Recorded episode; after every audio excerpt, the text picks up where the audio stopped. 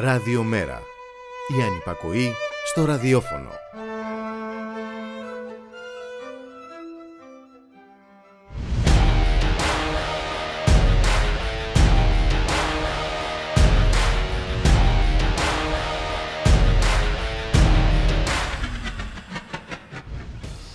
Άγνωστος ιός χτύπησε τα ηχητικά συστήματα των τηλεοράσεων. Ένας βοβός κινηματογράφος στα σπίτια μας, στο έγχρωμο και χωρίς τις απαραίτητες υποκριτικές ικανότητες. Διασκεδαστικό το θέαμα τη εικόνα χωρίς ήχο, των στομάτων που ανοιγοκλίνουν χωρίς νόημα, τις χειρονομίες που παραπέμπουν σε καρτούν. Τηλεπιστήμονες, τηλεδικαστές, τηλεπολιτές χάνουν το νόημα της παρουσίας τους, βρίσκονται σε υπαρξιακό διέξοδο και ψάχνουν εναγωνίως τον τρόπο να ξαναβρούν τη φωνή τους. Σηκώνουν το δάχτυλο αλλά δεν ξέρουν σε ποιον να το στρέψουν. Αποπροσανατολίζονται. Δεν μπορούν να βρουν τον ένοχο για να τον υποδείξουν στο πόπολο. Και κατά ένα περίεργο τρόπο ακούγονται μόνο τα τραγούδια, τα ποίηματα και τα πουλιά. Και αποκτούν ήχο τα δέντρα, τα λουλούδια, τα φυτά, τα βιβλία, τα τακούνια των χορευτών και η αλήκη στη χώρα των θαυμάτων. Εκεί μας πήγε σήμερα η πρώτα Στη χώρα της φαντασίας, του επιθυμητού, των ευχάριστων, έστω και κραβαγαλαίων ψεμάτων και των αγγέλων χωρίς δεκανίκια. Άγγελος, εξάγγελος μας ήρθα από μακριά Γερμένος πάνω σε ένα δεκανίκι Δεν ήξερε καθόλου μα καθόλου να μιλά. Και είχε γλώσσα μόνο για να γλύφει τα νέα που μας έφερε ήταν όλα μια ψευτιά. Κι ακούγονταν ευχάριστα στα αυτή μας. Γιατί έμοιαζε μ' αλήθεια η κάθε του ψευτιά κι ακούγοντας τον ησύχαζε η ψυχή μας.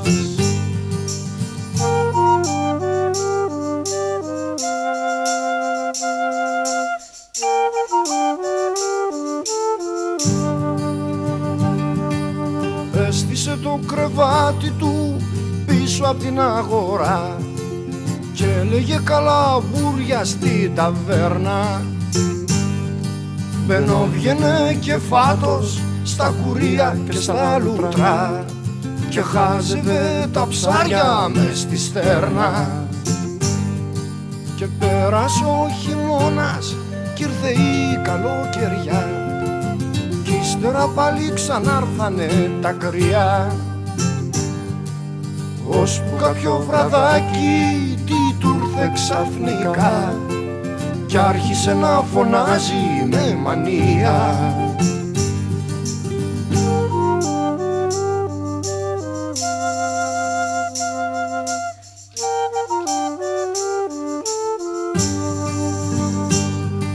Τα πόδια μου καήκανε σ' αυτή την ερημιά.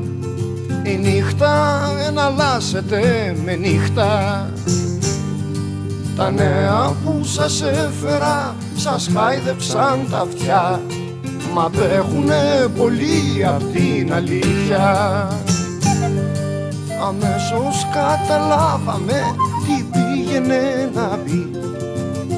Πάμε να φύγει μουδιασμένα αφού δεν είχε νέα ευχάριστα να πει καλύτερα να μην μας πει κανένα Καλό μεσημέρι φίλες και φίλοι, ακροάτερες και ακροατές. Είστε συντονισμένοι στο radiomera.gr, το στίγμα της μέρας, στον ήχο Γιώργος Νομικός, στην παραγωγή Γιάννα Θανασίου, στο μικρόφωνο Ιμπουλικ Χαλοπούλου. Καλό μήνα, 1η Απριλίου σήμερα. Στις οθόνες μας, τις τηλεοπτικές οθόνες πάντα, ο πόλεμος δεν πουλάει πια όσο πριν. Οι τραγωδίες των προσφύγων της Ουκρανίας έχουν παραμεριστεί από την τραγωδία της Πάτρας. Δεν βλέπουμε να γίνεται λόγος δημόσια συζήτηση για τις αυξήσεις που κάνουν άλματα καθημερινά, για τις ε, τρομακτικές συνέπειες ε, του πολέμου στο οικονομικό και όχι μόνο πεδίο. Ας καλωσορίσουμε τον ε, συνάδελφο Πάνο Κοσμά, οικονομικό αναλυτή, δημοσιογράφο στην εφημερίδα των συντακτών. Καλώς μεσημέρι Πάνο. Καλό μεσημέρι και σε εσάς και στις ακροατές και ακροατρίες. Καλό μήνα και εμείς ε, θα επιμένουμε να συζητάμε ε, για θέματα που απασχολούν καθημερινά τους πολίτες. Και τους πολίτες της χώρας μας και όχι μόνο. Ε, είναι πραγματικά τρομακτικές θα λέγαμε οι συνέπειες από αυτόν τον πόλεμο που άρχισε, στην, έχει αρχίσει εδώ και ένα μήνα και πλέον στην Ουκρανία. από πού να πρώτο ξεκινήσουμε πάνω, να ξεκινήσουμε από το τοπίο που αλλάζει και το νομισματικό τοπίο που αλλάζει. Ναι. Ε, εγώ θα έλεγα ότι μία έννοια κλειδί είναι η έννοια κρίση της παγκοσμιοποιησης η οποία έχει συνδεθεί με το ελεύθερο εμπόριο, τις ελεύθερες συναλλαγές, τις ενιαίες εφοδιαστικές αλυσίδες διεθνώς, από τις οποίες προμηθεύονταν επιχειρήσεις, κράτη κλπ. ανεξάρτητα από άλλες πολιτικές ή ανταγωνισμούς ε, ότι ε, ε, ήθελαν να προμηθευτούν εν πάση περιπτώσει από προϊόντα, εμπορεύματα, ενδιάμεσα προϊόντα, κάψιμα κλπ. κλπ. Αυτό το πράγμα είναι σε κρίση πλέον. Είναι σε κρίση και αυτό ε, διακλαδώνεται αυτό το πρόβλημα σε πολλά Διακλαδίζεται σε πολλά άλλα. Ε, γίνεται πρόβλημα ενέργειας, γίνεται πρόβλημα τροφίμων, ενεργειακή και επισητιστική κρίση δηλαδή, γίνεται πρόβλημα γενικά υψηλού πληθωρισμού γιατί η ενέργεια είναι στη βάση της παραγωγής προφανώς. Ε, και άσχετα αν είναι εισαγόμενος από ένα σημείο και μετά αναρωτιέται κανείς από πού εισάγεται πού. Δηλαδή είναι κάτι διάχυτο, κάτι παγκόσμιο πια ο υψηλός πληθωρισμός. Και αν δούμε και τις εκθέσεις που βγαίνουν από ας πούμε από μεγάλες επενδυτικές τράπεζες ε, σήμερα έβγαλε μια City Group και λοιπά και από τις δηλώσεις τελεχών επενδυτικών τραπεζών, οίκων αξιολόγησης, τελεχών του Διεθνούς Νομισματικού Ταμείου κλπ. Παρόλο που υπάρχουν κάποιες ωρεοποιήσεις και προφανώς υπάρχουν και κάποιες σκοπιμότητες που έχουν να κάνουν με τις αγορές, με τις μετοχές κλπ. κλπ. Ωστόσο οι προβλέψεις δεν είναι αισιόδοξες. Μιλούν όλοι για μια διετία τουλάχιστον ακόμη ε, μεγάλης ε, ενεργειακής κρίσης. Κάποιοι τη συγκρίνουν, πολλοί τη συγκρίνουν πλέον με την ενεργειακή κρίση της δεκαετίας του 70. Πάμε πολύ πίσω πια στο χρόνο για να βρούμε αναλογίες για να συγκρίνουμε αυτά που συμβαίνουν σήμερα ε, στον κόσμο. Επομένως, όταν συμβαίνουν όλα αυτά, το άμεσο αποτέλεσμα είναι η γενική ανασφάλεια. Ανασφάλεια για τα νοικοκυριά που περικόπτουν τους προϋπολογισμούς τους. Μια έρευνα που παρουσιάζει του Ινέτζη που παρουσιάζει και επικαλείται και η σημερινή έντυπη έκδοση της εφημερίδας των συντακτών λέει ότι τα νοικοκυριά σε πολύ μεγάλο ποσοστά 60-80% περικόπτουν πλέον βασικές Βασικά, ανάγκες. Βασικά και βάση, βέβαια βασικές ανάγκες. Οι επιχειρήσεις περικόπτουν ή αναστέλουν τα επενδυτικά προγράμματα. Ποιος μπορεί να διακρίνει στο θολό ορίζοντα που έχει δημιουργηθεί πέρα από ένα δίμηνο, τρίμηνο; Οι επενδύσεις δεν γίνονται με αυτόν τον ορίζοντα προφανώς, διμήνου και τριμήνου. Θέλουν μεγαλύτερες διασφαλίσεις, μεγαλύτερη ασφάλεια προβλέψεων. Άρα αναστέλλονται. Αυτό μπορεί να δημιουργήσει προβλήματα ακόμη και σε δρομολογημένες επενδύσεις μαθαίνω από το ρεπορτάζ, τουλάχιστον για μένα προκύπτει ότι ακόμη και επενδύσεις του Ταμείου Ανάκαμψης έχουν πρόβλημα, ειδικά αυτές που από το σκέλος του δανεισμού. Που θα γίνονται με δάνεια δηλαδή και όχι με επιδότηση. Διότι διστάζουν πλέον επιχειρήσεις ε, να διαθέσουν ρευστά διαθέσιμα για να καλύψουν το δικό τους ποσοστό ή να τα προμηθευτούν πολύ περισσότερο από τις τράπεζες με δάνεια. Και τέλος τα κράτη προφανώς έχουν και αυτά πρόβλημα ε, να ρισκάρουν υψηλότερα ελλείμματα, να ρισκάρουν ε, εμπλοκή με τις αγορές, να ρισκάρουν χρηματοδότηση του χρέους, το οποίο είναι σε ιστορικά υψηλά, πλέον παγκόσμιο επίσης φαινόμενο. Και το δημόσιο και το ιδιωτικό χρέος. Ε. Και το δημόσιο και το ιδιωτικό, ναι. Φαίνεται σαν να έχουμε εμπλακεί λοιπόν σε ένα φαύλο κύκλο, όπου πυροδοτήθηκε μια δυναμική, αρνητική δυναμική, και κανείς δεν ξέρει ποιος και με ποια άκρη του μύτου της Αριάδνης θα αρχίσει να τη μαζεύει. για να χρησιμοποιήσω αυτή την έκφραση. Είναι ε, πολύ θολό τοπίο, mm. πολύ επικίνδυνο και δεν φαίνεται και, και διέξοδο. Δεν, δεν βλέπουμε και πουθενά διέξοδο ε, πάνω. Όχι. Αντιθέτως, δηλαδή αυτό που βλέπουμε είναι σε ό,τι αφορά, ας μιλήσουμε λίγο και για την Ευρώπη, ε, αύξηση των ε, εξοπλισμών. Έτσι, δηλαδή συντήρηση μιας πολεμικής ε, μηχανής. Αυτό είναι ε, ενώ ε, ο πόλεμος είχε πει ο Κλαούζεβιτς είναι η, η συνέχιση της πολιτικής με άλλα μέσα με στρατιωτικά και της πολιτικής κυρίως στον τομέα του οικονομικού ανταγωνισμού. Αυτό ισχύει και στην περίπτωσή μας. Αλλά από την άλλη μεριά ο πόλεμος αντεπιδρά πάλι πάνω στις οικονομικές συνθήκες και αυτή τη στιγμή έχει επιταχύνει όλα όσα έλεγα πριν και δημιουργεί και παράδοξα από την άποψη του οικονομικού ορθολογισμού. Δηλαδή, όταν έχεις τέτοιες συνθήκες, όταν υπάρχουν η αρθρογραφία και προβλέψεις ότι μπορεί να καταρρεύσει η γερμανική βιομηχανία, χωρίς το ρωσικό φυσικό ε, ότι επέρχεται η ύφεση κλπ. κλπ. Και ταυτόχρονα η Ευρώπη αντιδρά σε όλο αυτό που γίνεται ε, με, μια, με, με γενικό επανεξοπλισμό της Γερμανίας που είναι το πιο εντυπωσιακό αλλά και όλης της Ευρώπης και στην Ιταλία προέκυψε πολιτικό ζήτημα γιατί ο Κόντε, πρώην πρωθυπουργός από τα πέντε αστέρια, διαφώνησε με τον Τράγκη για την αύξηση του αμυντικού προπολογισμού στο 2%. Θυμίζω ότι το 2% το απαιτούν οι Ηνωμένες Πολιτείες για να ανταποκριθούν οι ευρωπαϊκές χώρες στα καθήκοντά τους απέναντι στο ΝΑΤΟ. Λοιπόν, όταν λοιπόν έχεις όλα αυτά, ύφεση, ενεργειακή φτώχεια, επισητιστική φτώχεια κλπ.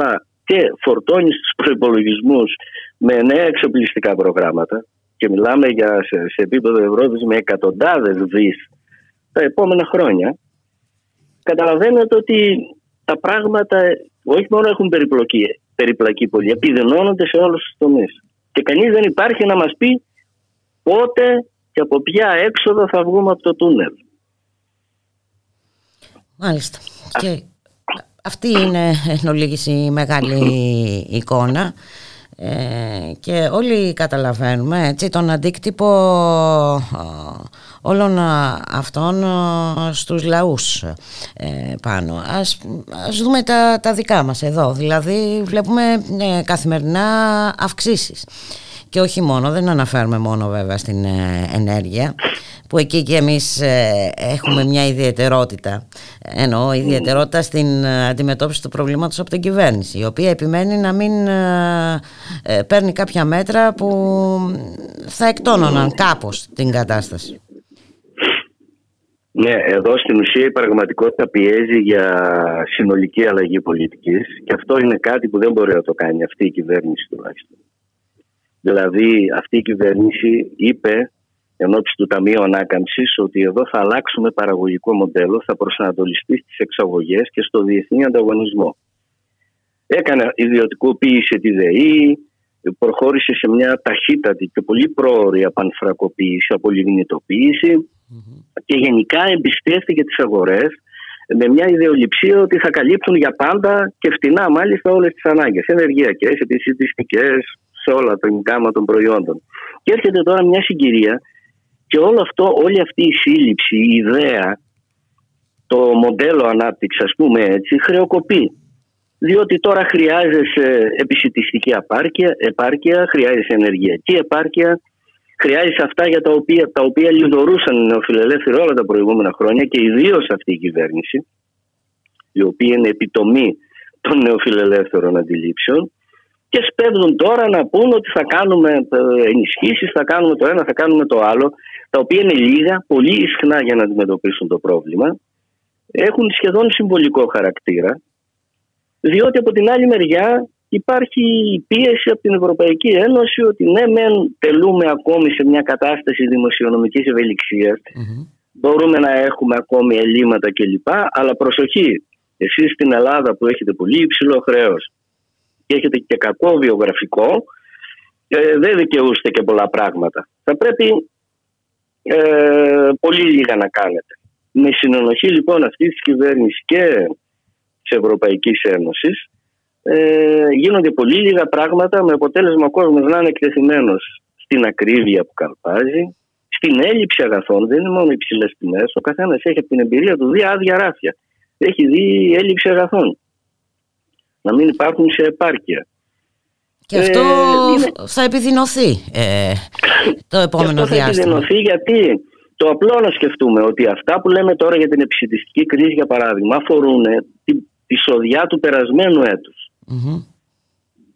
Δεν, δεν, ε, όταν το πρόβλημα το μεγάλο θα υπάρξει με, με τη νέα σοδιά, τη σοδιά του νέου έτους. Όπου εκεί καταλαβαίνετε ότι για τη μεν Ουκρανία είναι πολεμικό έδαφος και ε, υπάρχουν μεγάλες αμφιβολίες πώς και αν θα γίνει σπορά και σε ποια έκταση και η συγκομιδή. Για τη δε Ρωσία υπάρχουν οι γνωστές κυρώσεις στις εξαγωγές της και στην προμήθεια προϊόντων από εκεί. Οπότε το πρόβλημα θα επιδεινωθεί όσον αφορά την επιστημιστική κρίση. Και όσον αφορά την ενεργειακή θα επιδεινωθεί επίσης. Υπάρχει ορίζοντας δύο ετών τουλάχιστον με μεγάλες αναταράξεις. Όλοι παρομοιάζουν πλέον με την πετρελαϊκή κρίση του 70. Και αν συμβούν αυτά, ο υψηλός πληθωρισμός γενικά, γιατί η ενέργεια είναι στη βάση της παραγωγής, θα παραμείνει επίσης για πολύ μεγάλο διάστημα και θα φτάσουμε σε αυτό που μέχρι τώρα όλοι ε, πώς το λένε, ε, διέψευδαν σαν προοπτική, σαν πρόβλεψη, στο στάσιμο πληθωρισμό. Υψηλός πληθωρισμός και ε, μείωση των ρυθμών ανάπτυξης και ύφεση ενδεχομένως. Η Γερμανία είναι ήδη σε ύφεση. Για τι ΗΠΑ υπάρχει σχετική αρθρογραφία που πυκνώνει ότι μπορούν να καταλήξουν σε ύφεση. Ε, γενικά, πολύ δύσκολες στιγμές για τον κόσμο και στιγμές που νομίζω πιέζουν για συνολική αλλαγή Ναι, γιατί... Συνολική αλλαγή πολιτικής έχουν καταρρεύσει, έχουν χρεοκοπήσει η έννοια της παγκοσμιοποίησης, της ελεύθερης αγοράς, η ιδεολειψία ότι όλα θα τα προμηθευόμαστε για πάντα με άνεση από την αγορά. Όλα αυτά έχουν καταρρεύσει ήδη. Και στην ουσία είμαστε μπροστά στο δίλημα αλλάζουμε πολιτική ή απλώς την εξοραίζουμε λίγο με κάποια πενιχρά μέτρα που δεν καλύπτουν τις ανάγκες ε, και όχι μόνο δεν καλύπτουν τις ανάγκες πάνω αλλά δημιουργούν και νέες. Ε, αυτό είναι το θέμα. Και βέβαια τα ημίμετρα καμιά φορά είναι χειρότερα από, από το να μην κάνεις κάτι. Συχνά δηλαδή δημιουργούν παρενέργειες. Ε, πάντως ε, το σίγουρο είναι ότι μπαίνουμε σε μία δίνη που θα είναι και πολιτική και οικονομική και πρέπει να πάμε πολύ πίσω στο χρόνο για να βρούμε αναλογίες και έννοιες μέσα από τις οποίες θα, θα μιλάμε για αυτή τη νέα πραγματικότητα. Ξημερώνουμε σε ένα νέο κόσμο πράγματι, αλλά όχι μόνο γεωπολιτικά. Mm-hmm. Από όλες τις απόψεις. Ε, και η Ελλάδα είναι εντελώς εκτεθειμένη και αδύναμος κρίκος σε όλη αυτή την πίεση. Είναι εξαρτάται όσο και η Γερμανία από το ρωσικό φυσικό αέριο και βλέπουμε δηλώσεις ηρωικές και πέμπτιμες τους Κρέκα ας πούμε ότι δεν θα υποκύψουν στους εκβιασμούς. Για να πληρώσουμε σε ρούβλια και τα λοιπά. Γιατί... Ναι, ναι, ναι, ναι. Ναι, επίκειται μια πληρωμή σε 20 μέρες της ΔΕΠΑ της, ε, συγγνώμη, ναι, ναι, ε, της ΔΕΠΑ εμπορικής προς την Gazprom. Mm-hmm. Και τίθεται το ίδιο ζήτημα που τίθεται για όλες τις ευρωπαϊκές χώρες. Προφανώς συντάσσεται η κυβέρνηση όπως και σε πολλά άλλα με τις χώρες της Ευρωπαϊκής Ένωσης. Δεν έχει το σθένος να κάνει ό,τι κάνανε η Ισπανία και η Πορτογαλία, που δεν είναι δάκια καμιά μεγάλη επανάσταση. Αλλά χτυπήσαν κατά κάποιον τρόπο το χέρι στο τραπέζι, ε, ε, προέβαλαν ένα βέτο στην πραγματικότητα για να εξασφαλίσουν ότι οι τιμές του ηλεκτρισμού θα αποσυνδεθούν από τις τιμές του φυσικού ε, και το πέτυχαν. Η ελληνική κυβέρνηση είναι μια κυβέρνηση προθήμων και μάλιστα υπερβάλλει κιόλας σε αυτές οι υπερβολές ότι αν χρειαστεί θα στείλουμε και αεροπλάνα και μαζέψαν κάτι καλάζνικο που είχαν κατάσχει από ένα πλοίο που πήγαινε προς τη Λιβύη να τα στείλουν στην Ουκρανία. Γιατί, για να δείξουν ότι είναι οι προθυμότεροι των προθήμων στις κυρώσεις της δύσης και στην ε, Δυτική Πανστρατιά κλπ. κλπ. Αντί να πράξει με γνώμονα του να θωρακίσει ας πούμε το, το, τον ελληνικό πληθυσμό και ειδικά τις εργαζόμενες τάξεις οι οποίες υποφέρουν. Βγήκαμε από μνημόνια, με το, στην Ελλάδα είναι η μοναδική χώρα που ο κατώτατος μισθός είναι ακόμη κατώτερος και μάλιστα πολύ κατώτερος από τα επίπεδα του 12. Η μοναδική χώρα. Μηδέ εξαιρουμένου του Μαυροβουνίου, της Αλβανίας, όποια μπορείτε να φανταστείτε. Μάλιστα. Λοιπόν, έχουμε υψηλούς δείκτες ε, κοινωνικής δυστυχίας, όπως λέγονται. Προφανώς, αν έχεις πολύ χαμηλά εισοδήματα. Ε, και σε μια τέτοια χώρα χρειάζεται θωράκιση χρειάζονται εργαζόμενες τάξεις θωράκιση. Η πλειοψηφία του πληθυσμού, η πλειονότητα του πληθυσμού έχει μια κυβέρνηση η οποία είναι προθυμότερη των προθήμων. Ε, και παίρνει κάποια μέτρα πολύ ισχνά και ανεπαρκή για να, για να καλύψουν τις ανάγκες. Και παραμένει ιδεολειπτικά νεοφιλελεύθερη. Ενώ ο κόσμος γύρω συγκλονίζεται ναι, ναι. με τεκτονικές... Ε, πραγματικά. Αυτό είναι εντυπωσιακό πάντως πάνω και το βλέπουμε ναι. σε όλες τις ε, πολιτικές της. Έτσι. Σε, ό,τι αφορά την υγεία, σε ό,τι αφορά την παιδεία, το βλέπουμε παντού δηλαδή. Δεν... Τα πάντα, ναι. Είναι, είναι φοβερό δηλαδή. Ο Μακρόν, ας πούμε, πάει, ε, αποφασίζει την πλήρη ιδιωτικοποίηση της γαλλικής ΔΕΗ, ας πούμε έτσι και εδώ είμαστε στην αντίθετη ρότα. Εδώ αυτή η κυβέρνηση επιμένει να εξασφαλίζει των 4-5. Πώς είναι αυτή; Η, ναι, είναι, είναι, η μεγάλη δηλαδή. της ενέργειας. Ναι, ναι ακριβώς έτσι. Λοιπόν, ε, οπότε δεν, αν δεν υπάρχει αλλαγή υποδείγματος εδώ, τέτοιες μεγάλες κρίσεις συνήθως καλούν για αλλαγή υποδείγματος. Και εδώ έχουμε ένα υπόδειγμα νεοφιλελεύθερο το οποίο διαρκεί τέσσερις δεκαετίες και το οποίο είναι σε ανοιχτή κρίση. Σε, σε όλες, τις, όλες οι μεγάλες επαγγελίες έχουν διαψευστεί. Το ελεύθερο εμπόριο, η παγκοσμιοποίηση που θα εξασφαλίζει ώρα από τη διεθνή αγορά, η μη παρέμβαση του κράτους στην οικονομία υπάρχει, αλλά υπάρχει ε, σε λάθος κατεύθυνση. Οι παρεμβάσεις των κεντρικών τραπεζών είναι θηριώδεις. Ε, έχουν ρίξει απίστευτη ρευστότητα. Πάνω από 23 εκατομμύρια στις αγορές. Αλλά όλα αυτά είναι σε λάθος κατεύθυνση. Ταΐζουν το μηνόταυρο δηλαδη Τα υψηλά κέρδη, τις επιχειρήσεις και μάλιστα τις πολύ μεγάλες επιχειρήσεις, τις πολυεθνικές κλπ. Την ίδια στιγμή που ο κόσμος δυστυχεί. Και έχουν ακόμη την ιδεολειψία ότι αν στηρίξουν έτσι τις μεγάλες επιχειρήσεις θα υπάρξει και μια ωφέλιμη συνέπεια για τον κόσμο διότι θα υπάρξει ανάπτυξη, διότι η ανάπτυξη θα φέρει αύξηση των μισθών, διότι, διότι, διότι.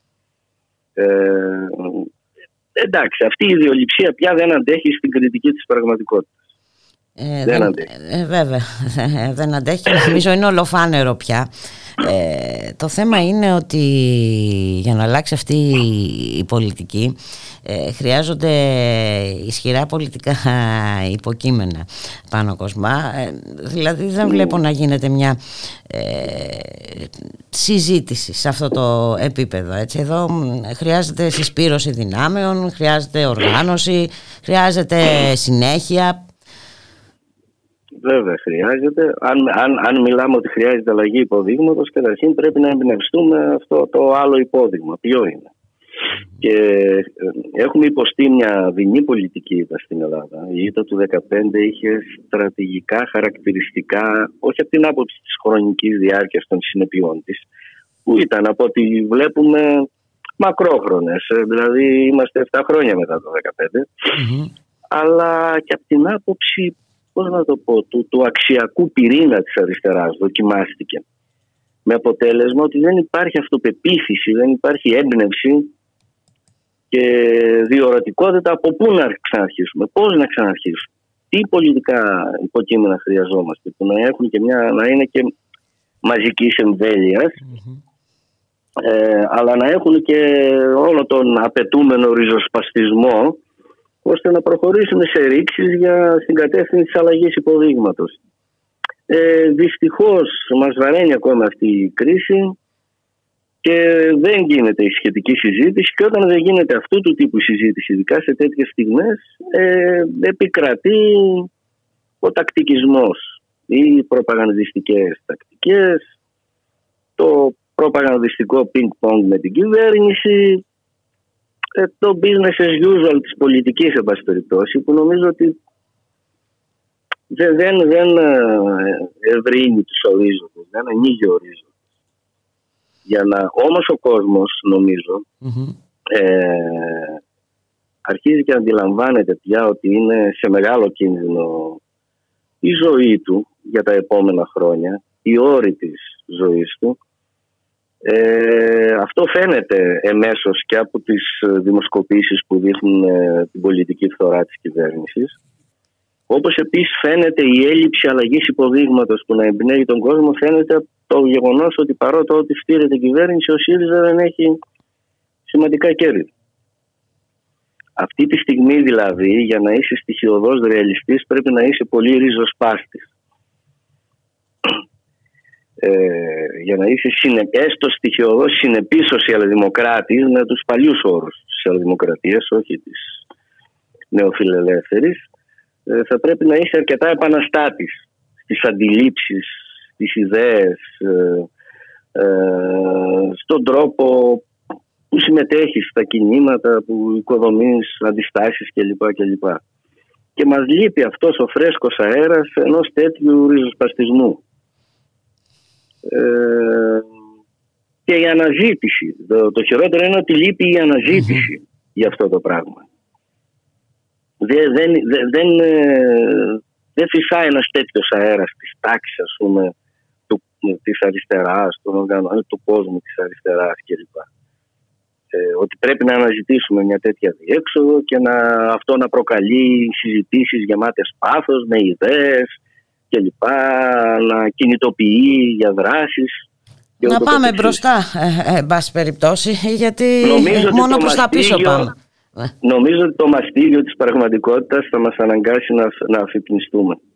Ε, αρκεί να μην είναι οδυνηρά αργά ναι, ναι. εντάξει να μην, έχουν υπάρξει, να μην έχουν προηγηθεί πολλά θύματα πάνω Αυτό ναι, είναι μια μάχη με τον χρόνο πάντα όλα αυτά πράγματι αλλά είναι καιρός όμως να ξεπεράσουμε το πένθος της ήττας όχι να θάψουμε τη συζήτηση για τις αιτίες, προφανώς, έτσι, γιατί κάθε νέος κύκλος πρέπει κάπως να ξεκαθαρίζει τους λογαριασμούς του με τον προηγούμενο. Έτσι, έτσι ακριβώς.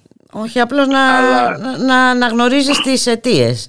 Ε, ε, ναι. Ε, ε, να, να, εξηγήσεις τα πράγματα πρώτα απ' όλα. Να μην ξανακάνεις τα ίδια λάθη, αλλά ε. και για να πείσει τον κόσμο που έχει τα ερωτήματά του, τι αμφιβολίε του, ότι δεν συνεχίζεις σαν να μην συνέβη τίποτα. Σαν να μην έβγαλες κανένα συμπέρασμα. Μάλιστα. Πάνω Κοσμά, να σε ευχαριστήσω πάρα πολύ για την ε, συνομιλία. Δεν ήμουν αισιόδοξος, όχι επειδή δεν το ήθελα, αλλά επειδή η ε, κατάσταση είναι αρκετά δύσκολη.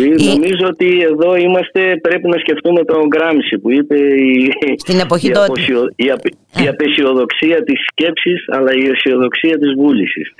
Ε, δεν λοιπόν, μπορούμε να είμαστε αισιόδοξοι, θα ήμασταν ψεύτες. Αν και η μέρα ε, θα μπορούσε να δικαιολογήσει ένα ψέμα. Ε, νομίζω ότι το να ναι. ξέρουμε πού πατάμε και πού βρισκόμαστε ε, είναι το ναι, πιο ναι, σημαντικό. Σε ευχαριστώ πάρα πολύ Πάνο. Να είσαι καλά. Καλή συνέχεια.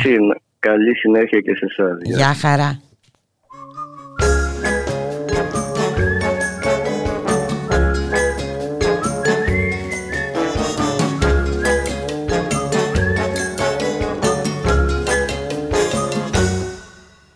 Γουστάρω γυναίκες, μαγιόρες, μπεμπέκες με σώμα σαν χέλι και στόμα σαν μέλι. Γουστάρω και μέρη που θέλει λευτέρη και πόσοι ποιος ξέρει τις βάζουνε χέρι. Γουστάρω όμως μαζί σου πιο πολύ. όταν ξυπνάμε το πρωί με καφεδάκι και μπλα μπλα με σουξου μουξου και λοιπά. Κουβέντα για τα χτεσίνα στην πιάτσα περιστατικά στα μπαρ, στα μαγαζιά. Τσιγάρα πίνοντας τριφτά. Πάρτι πίνοντας τριφτά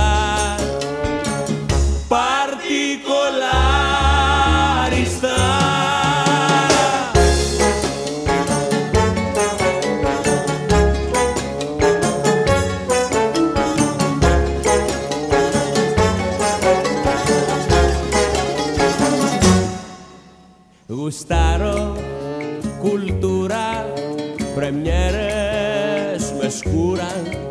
Γουστάρω τα βιάνι και άνα μανιάνι γουστάρω παρτίδες με τους μερακλίδες πυρίτσες ουζάκια και μπαγλά.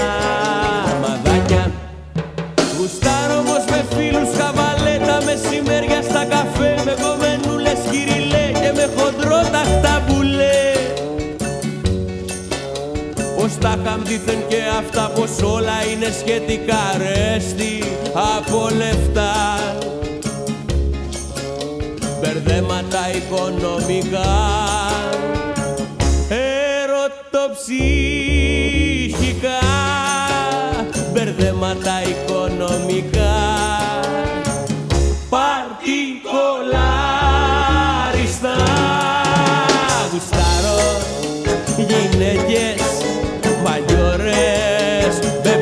μπεμπέκες γουστάρω και σένα και τα έχω Ραδιομέρα.gr 12 και 32 πρώτα λεπτά. Στον ήχο Γιώργος Νομικός στην παραγωγή Γιάννου Θανασίου στο μικρόφωνο Ιμπουλίκα Μιχαλοπούλου. Ε, χθες ε, Έγινε συζήτηση στις ε, τράπεζες για κλαδική συλλογική σύμβαση εργασίας διάρκεια τριών ε, ετών. Η, την τελική ε, πρόταση των τραπεζών παρουσιάζει σήμερα ο πρόεδρος της Ομοσπονδίας στο Γενικό Συμβουλίο του Συνδικάτου. Να καλωσορίσουμε τον κύριο Αντώνη Καβαδία, μέλος του Γενικού Συμβουλίου της ΟΤΟΕ. Καλό σας μεσημέρι κύριε Καβαδία. Γεια σας, καλό μεσημέρι. Ε, έχουμε λοιπόν αυτό το 5,5% ε, αυξήσεις είναι η πρόταση των τραπεζών, ε, κύριε Καβαδία. Ε, καταρχάς να, να ζητήσω προκαταβολικά συγγνώμη γιατί βρίσκομαι και μέσα στη συνεδρίαση γιατί Α, τώρα ψηφίζει η ΟΤΟΕ την πρόταση των τραπεζων Ε, δεν είναι 5,5. 5,5 είναι σε βάθος τριετίας. Μάλιστα. Ε, είναι, ε, και να πούμε και ότι δεν είναι η πρόταση, είναι ουσιαστικά είναι συμφωνία, γιατί εδώ αυτή τη στιγμή η εισήγηση που γίνεται από πλευράς της πλειοψηφία το είναι για αποδοχή ε, της πρότασης των τραπεζιτών. Ε, άρα μιλάμε πλέον για σύμβαση. Είναι, και δεν είναι 5,5. 5,5 είναι μια βολική έτσι, αναφορά, ένα βολικό αφήγημα, ε, το οποίο στοχεύει στο κοινωνιακό κομμάτι. Ε, mm-hmm. εφόσον πάει η πλειοψηφία της ΟΤΟΕΦ να αποδεχτεί αυτή την πρόταση, μιλάμε για 1,8. Α, μάλιστα. Έτσι. 5,5 θα ήταν αν μιλούσαμε ε, ανά έτος.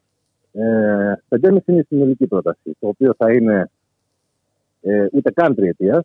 Ε, θα είναι για ένα διάστημα 2,5 χρόνων, καθώς θα αρχίσει να εφαρμόζεται το 1% από το τελευταίο τρίμηνο του 2000, για το τελευταίο μάλλον τρίμηνο του 2022 το 2023 θα πάει στο 1,5% και 2,5% στο τέλος της τριετίας. Δηλαδή είναι και ο πιστοβαρής.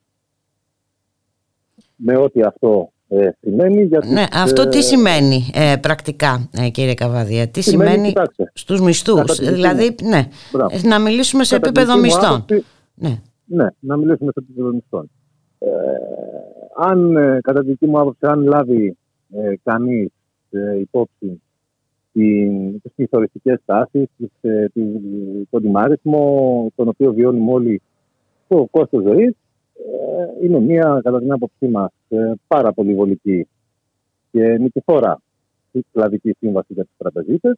Mm-hmm. αυτό το πλαίσιο ε, και καθαρά, ε, ξεκάθαρα και από τεχνικής και οικονομικής άποψης είναι μια πρόταση μειώσεων αν ε, συνυπολογίσουμε...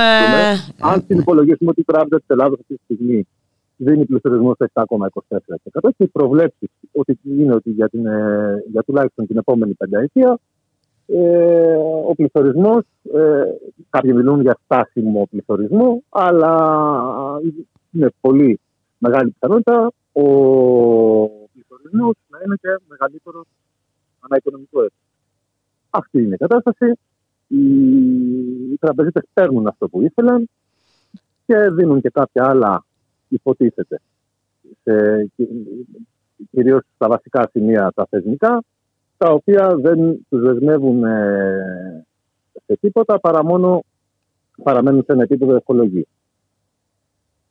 Άρα εμείς λέμε λοιπόν από πλευράς των... Ε, Με την πρόταση των τραπεζιτών ε, είπατε συμφώνησε η πλειοψηφία, δηλαδή συμφώνησαν η Πάσκε και η Δάκε. Η VCE, τέλος πάντων, VCE, Πάσκε και Δάκε. Μάλιστα. Είναι οι τρεις που υπερψηφίζουν.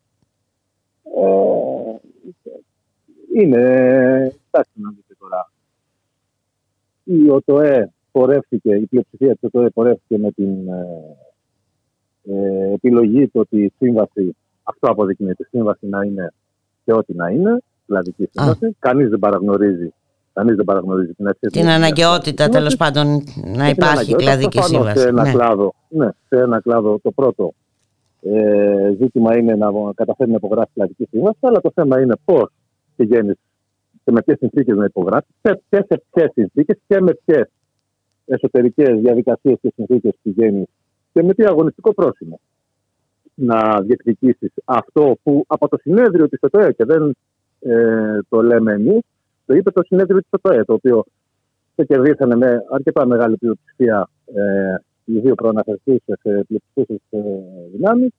Ε, συζητούσαμε πλέον για, συζητούσαμε για αποκατάσταση και πήραμε και απόφαση για αποκατάσταση όλων αυτών που χάσαμε τη δεκαετία των μνημονίων, ναι, των απολειών, των, ε, των αποχωρήσεων, εθελούσεω, του κλεισίματο καταστημάτων, της απόσχηση των κλάδων των τραπεζών.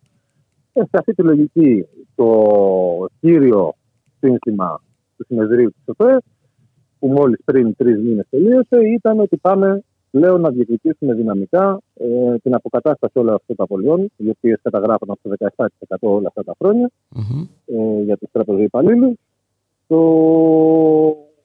Η διαπραγμάτευση λοιπόν θα πηγαίναμε δυναμικά για την αποκατάσταση από τη στιγμή που οι τράπεζες είχαν καθαρίσει τα κόκκινα δάνειά τους, είχαν καταγράψει τα κέρδη, βγαίνανε σε όλα τα διεθνή φόρουμ και μιλάγανε και παρουσιάζανε την πολύ ισχυρή θέση των τραπεζών και το πόσο ευβίωνο είναι το μέλλον για αυτές όταν έχουν καταγράψει ε, δισεκατομμύρια κέρδη.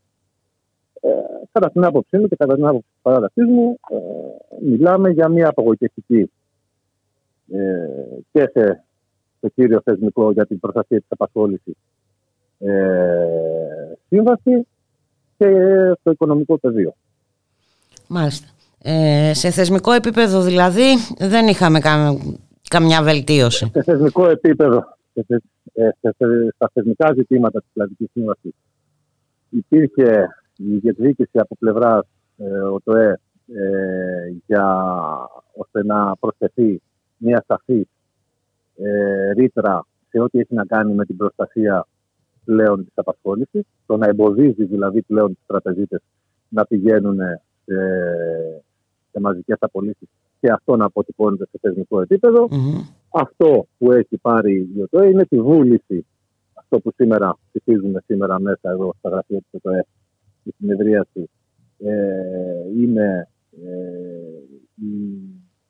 το λέω όπως θα αποτυπωθεί στη σύμβαση, είναι η βούληση τέλος πάντων των τραπεζιτών να προστατεύσουν, να αποτρέψουν μάλλον τις ε, απολύσεις για οικονομοτεχνικούς λόγους. Το οποίο φυσικά και δεν καλύπτει στους ε, τραπεζοϊπαλλήλους από τη στιγμή που και είναι θολή αυτή η ερμηνεία και ε, οι τράπεζε πλέον. Ε, και μια βούληση μπορεί να αλλάξει, ε, κύριε Μπορεί να αλλάξει, αλλά υπάρχει και νόμος που ψηφίστηκε ε, που έρχεται από την προηγούμενη κυβέρνηση, από την κυβέρνηση του, του ΣΥΡΙΖΑ, ότι οι τράπεζες μπορούν να πηγαίνουν σε αποσχήσει και πώληση κλάδων σε τρίτες εταιρείες και να μεταφέρουν και το προσωπικό τους Μάλιστα. Δηλαδή να πάγουν αυτοί οι συνάδελφοι να είναι τραπεζοϊπάλληλοι και να καλύπτουν από την κλαδική σύμβαση. Και μπορούν, έχουν χίλια άλλα δύο εργαλεία τα οποία μπορούν να χρησιμοποιήσουν είτε με, το, με τις στοχευμένα κακές αξιολογήσεις σε μεγάλο μέρος ε, κλάδων των ε, τραπεζών ατομικά στον κάθε συνάδελφο, είτε με τις αποσχέσεις ή με χίλιους δύο άλλους τρόπους τους οποίους μπορεί να μην τους βασίσουν και οικονομοτεχνικούς. Πατώντας βέβαια και σε όλες τις ε, διατάξεις του εκτρώματο του νομοσχεδίου Χατζηδάκη. Ένα συνδυαστικό πλαίσιο τέλος πάντων που, έχει ένα, που είναι τεράστιο πλωστάσιο στου εργοδότες. Άρα η αποτύπωση της βούλησης τέλος πάντων των ε, Τραπεζιτών. μας. Εμείς λέμε ότι όχι μόνο δεν καλύπτει αλλά παραμένει και σε επίπεδο ευχολογίου. Και τώρα τι ε, κύριε Καβαδία, γιατί από ό,τι καταλαβαίνω και από ό,τι μας αναλύσατε το μόνο θετικό, θετικό είναι ότι υπάρχει μια σύμβαση. Αυτό. Αυτό. Κοιτάξτε, αυτή είναι μια επιλογή του ΤΟΤΕ ε, γιατί υπάρχει μια συνέχεια και μια ε, στην, ε, σε όλη αυτή τη δεκαετία της, ε, της κρίσης και στην ηγεσία του ΤΟΤΕ, δηλαδή οι ίδιες παρατάξεις είναι δεύτερη, οι ίδιες παρατάξεις και σήμερα κεφαλής της Ομοσπονδίας. Αυτή είναι μια επιλογή που έρχεται από ε, μπορείτε λίγο να μετακινηθείτε γιατί δεν ακούγεστε καλά. Τώρα καλύτερα; Ναι, ναι, τώρα καλύτερα. Έλεγα λοιπόν ότι είναι μια επιλογή της ηγεσίας και των ηγεσιών της ΔΥΣΙΕ και της ΓΡΑΚΕ ε, από τα που έρχεται από τα χρόνια των μνημονίων και, της, ε, και των μειώσεων, όχι στρατηγικού υπαλλήλου, αλλά γενικά σε όλο το εργασιακό πεδίο, ε, που λέει ότι στα πλαίσια να υπάρχει τέλος πάντων θεσμικά η Ομοσπονδία και το, το να μπορεί να υπάρχει μια χρονική συνέχεια στην εκπαίδευση των στρατηγικών υπαλλήλων, σύμβαση να είναι και ό,τι να είναι. Και αυτή η σύμβαση, όπως και οι προηγούμενες που υπογράφηκαν στα χρόνια της ε, κρίσης, είναι μια σύμβαση ήττα και είναι και μια, και μια σύμβαση που τέλος πάντων θα μπορούσε να μην είναι και της τριετή ε, διάρκεια. Δεσμεύει δηλαδή. Μάλιστα, για τρία χρόνια. Όλες τις οριστικές τάσεις και με όλη αυτή την αβεβαιότητα δεσμεύει τι τράπεζες που έχουν υποστεί. Είναι από, από τους κλάδους που έχουν υποστεί τεράστιες μειώσεις όλα αυτά τα χρόνια της κρίση και τεράστιες απώλειες σε θέσεις εργασίας. Ε, του δεσμεύει για τα επόμενα τρία χρόνια και κάνει δώρο στου τραπεζίτε με πάρα πολύ βολική ε, και σε οικονομικό επίπεδο. Και σε θεσμικό. Και σε θεσμικό επίπεδο μια πάρα πολύ βολική σύμβαση. Μάλιστα. Δεν είναι ευχάριστα αυτά. Ε, δεν είναι ευχάριστα. Δεν είναι ευχάριστα. Κάποιοι, κάποιοι εδώ σήμερα πανηγυρίζουν, κάποιοι είχαμε προειδοποιήσει για αυτή ε, την επιλογή. Ε, αυτή είναι η κατάσταση. Σήμερα η ΟΤΟΕ επικυρώνει αυτή τη στιγμή και επικυρώνει με απόφαση της αν και θα υπάρχουν απώλειες στο, στο Γενικό Συμβούλιο, δηλαδή θα υπάρχουν παρατάξεις που θα καταπληκτήσουν, ε, θα πληρώσει τη σύμβαση και θα θέσει να υπογράψει. Μάλιστα. Να σας ευχαριστήσουμε. Να σας ευχαριστήσουμε πολύ κύριε Αντώνη Καβαδία. Καλή συνέχεια. Εντάξει, τίποτα δεν τελειώνει. Ε, Πάντα υπάρχουν. Ε, προφανώς, προφανώς και τίποτα δεν τελειώνει. Εμείς θέλουμε να, να πούμε και να καλέσουμε και τους ε, ε, ένα μεγάλο ε, στόχο τέλος πάντων για την απεργία ε, έχει απειλή να όπου και σε ε, και άλλων ε, σωματείων και συνδικάτων. Mm-hmm. να διαδηλώσουμε τέλος πάντων την αντίθεσή μας και την, ε, την αγωνία μας και, και την απέκτηση βασικά για την, ε, για την ανάσκευση όλης αυτής της διαφορετική τάση και την απέτηση για αύξηση του μισθού, για τη βελτίωση των όρων εργασίας, για τη βελτίωση του εθνικού πλαισίου των ε, συμφωνιών μεταξύ των κοινωνικών, όπως λέγονται τέλος πάντων, ε, εταίρων, για την ενίσχυση των κλαδικών συμβάσεων, για την υπογραφή κλαδικών συμβάσεων, για την ενίσχυση των πληθυσμών για όλα αυτά τα οποία έχουμε χάσει όλα αυτά τα χρόνια τη και θεωρούμε ότι είναι μια απεργία η οποία μπορεί να αποτελέσει σταθμό.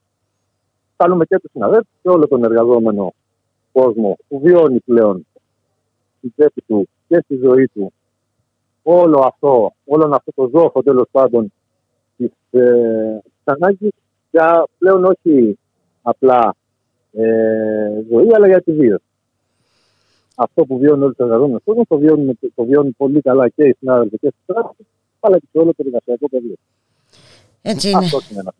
Έτσι είναι κύριε Καβαδία. Να σας ευχαριστήσω πάρα πολύ για τη συνομιλία. Καλή συνέχεια. Να είστε καλά. Να είστε καλά. Γεια σας.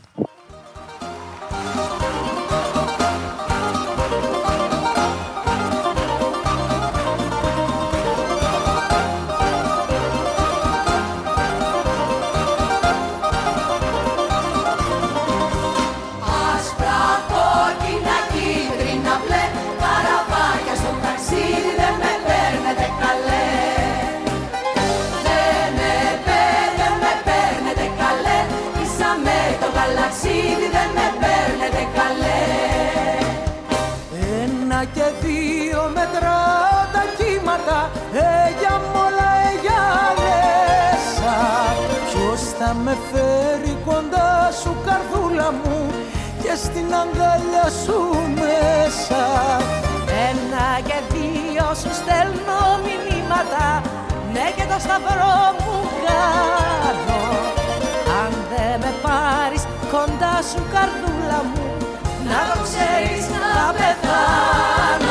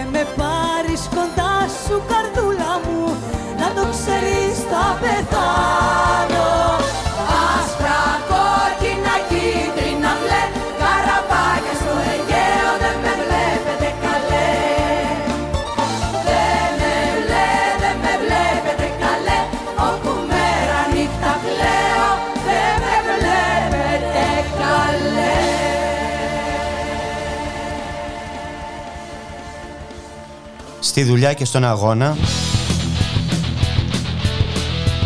Η νέα εκπομπή του Ράδιο Μέρα με τον Γιώργη Χρήστου. Μια εκπομπή για τον κόσμο της εργασίας και τους απόμαχους της δουλειάς, για τα προβλήματα και τις αγωνίες της νεολαίας, για τα κινήματα της κοινωνίας. Μια εκπομπή που δίνει βήμα σε όποιον ελεύθερα συλλογάται, διότι συλλογάται καλά. Στη δουλειά και στον αγώνα. Κάθε Σάββατο, 1 με 2 το μεσημέρι.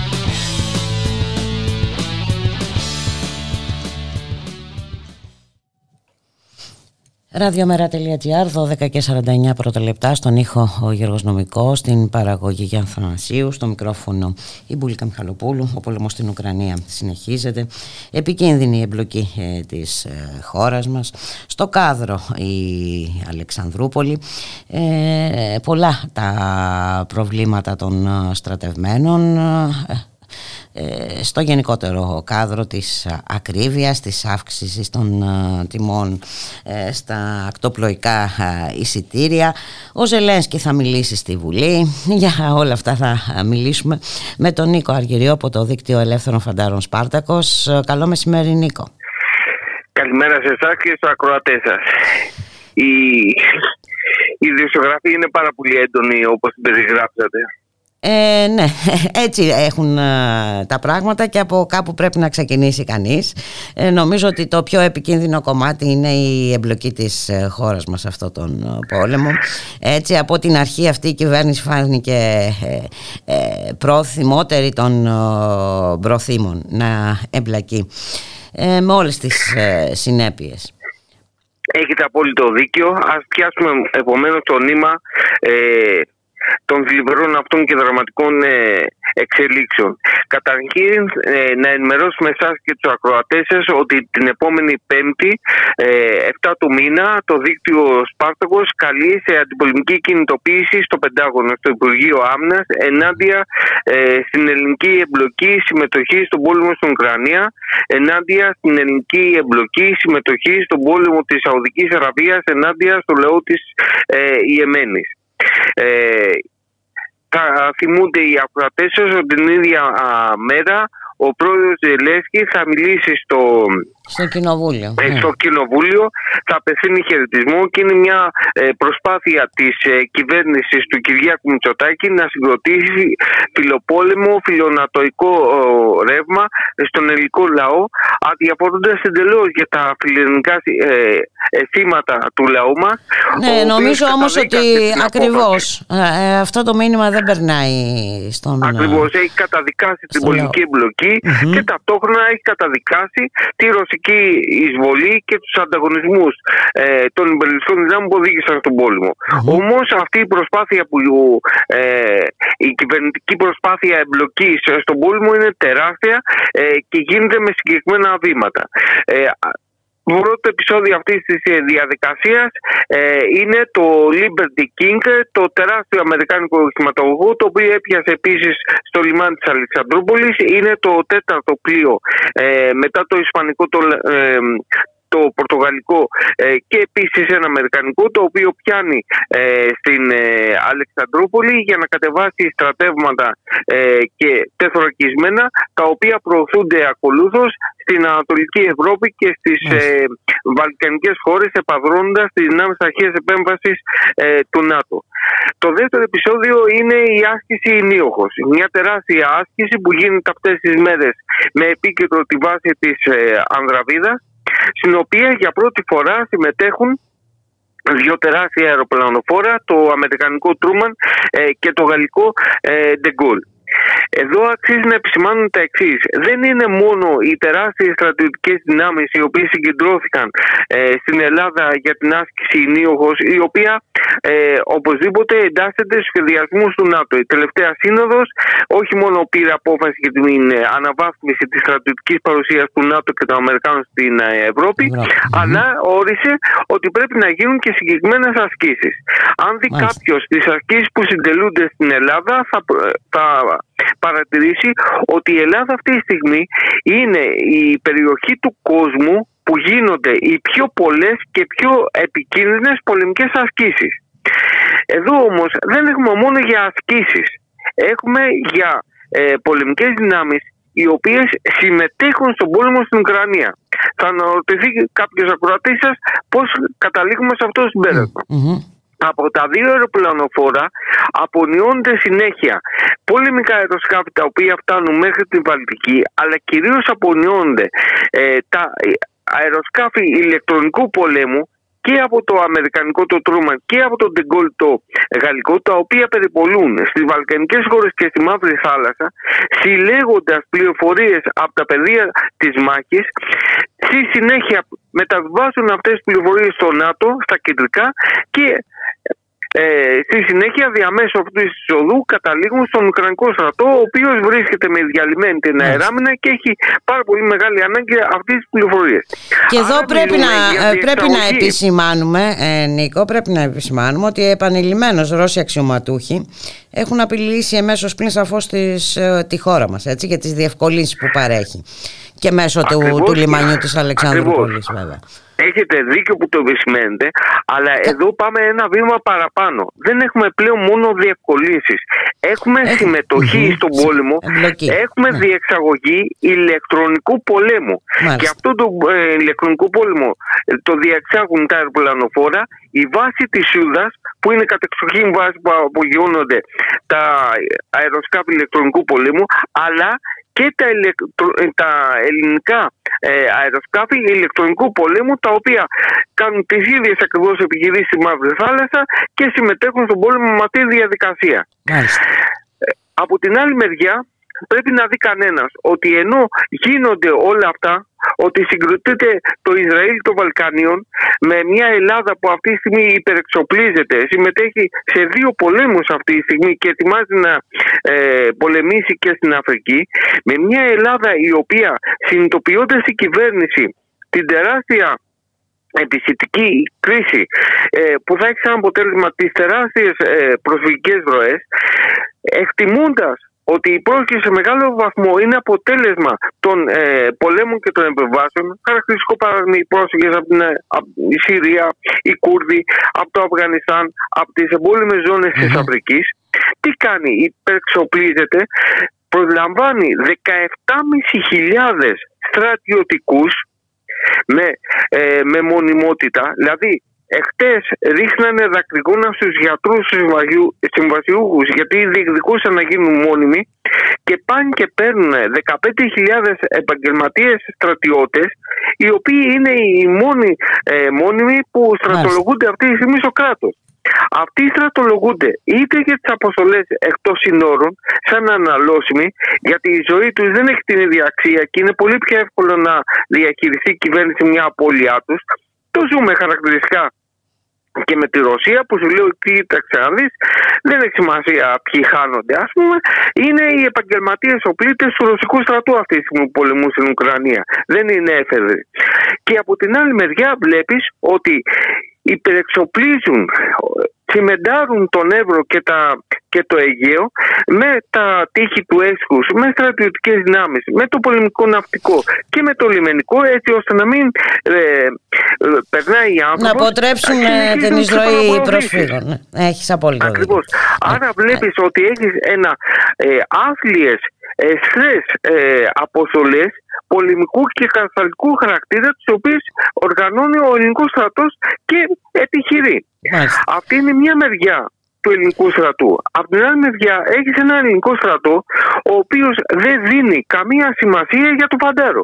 Αντίθετα, η κυβέρνηση αύξησε τη θητεία στους 12 μήνες και έδειξε ένα τεράστιο οικονομικό βάρος στην ελληνική οικογένεια που καλείται να υποβληθεί σε μια τεράστια έμεση φορολόγηση στηρίζοντας το παλικάρι της της οποίας παίρνουν στο στρατό. Εντάξει, Κατά μέσο όρο. Ε, ένα, ένα πρόσθετο έξοδο, ένα πρόσθετο βάρος. ότι ε. Ε, για τη μέση οικογένεια ένας φαντάρος στο στρατό σημαίνει 500 ευρώ Μπορεί να. 500 ευρώ το μήνα. Μπορείτε να αναλογιστείτε τι σημαίνει αυτό την, τη, σήμερα όταν τα μέσα ε, τα βασικά μέσα κατανάλωσης, ε, μετακίνησης, η ενέργεια έχει πολλαπλασιαστεί, έχει φτάσει σε αυξήσεις τη τάξη 30 ή και παραπάνω τη Και, και, βέβαια δεν υπάρχει, και, δεν, και βέβαια δεν υπάρχει συζήτηση να υποθέσω Νίκο να αυξηθεί τέλος πάντων το ποσό. Ε, Δείτε τώρα, αξίζει να επισημάνουμε στους ε, ακροατές σας ορισμένα στοιχεία. Ε, ο, Μόνο επειδή δεν έχουμε απεριόριστο χρόνο να είσαι... Ναι. λοιπόν, ο Έλληνας φαντάζος αυτή τη στιγμή πληρώνεται με 8,7 ευρώ το μήνα. Μάλιστα. Την ίδια στιγμή στην Κύπρο, στην Κύπρο ο φαντάρος αμείβεται με 250 ευρώ. Μάλιστα. Όσοι ε, μιλιταριστές βγαίνουν στα κανάλια και λένε ότι πρέπει να γίνουμε Ισραήλ των Βαλκανίων και το ένα και το άλλο δεν θυμούνται όμως ότι ο Ισραηλινός φαντάρος, ο έφεδρος, παίρνει 450 ευρώ μισθό το μήνα.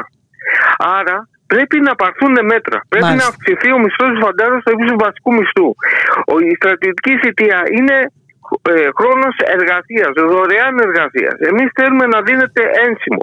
Ο φαντάρος που απολύεται από το στρατό πρέπει να μπαίνει στο Ταμείο Πρέπει αυτή τη στιγμή να αντιμετωπίσουμε ένα άμεσο ζήτημα δεκάδες χιλιάδες φαντάροι τις επόμενες μέρες θα πάρουν ε, εορταστική Η εορταστική άδεια αυτή, μόνο το κόστος μετακίνησης σημαίνει 150 με 200 ευρώ πήγαινε ένα στα στρατόπεδα. Mm-hmm.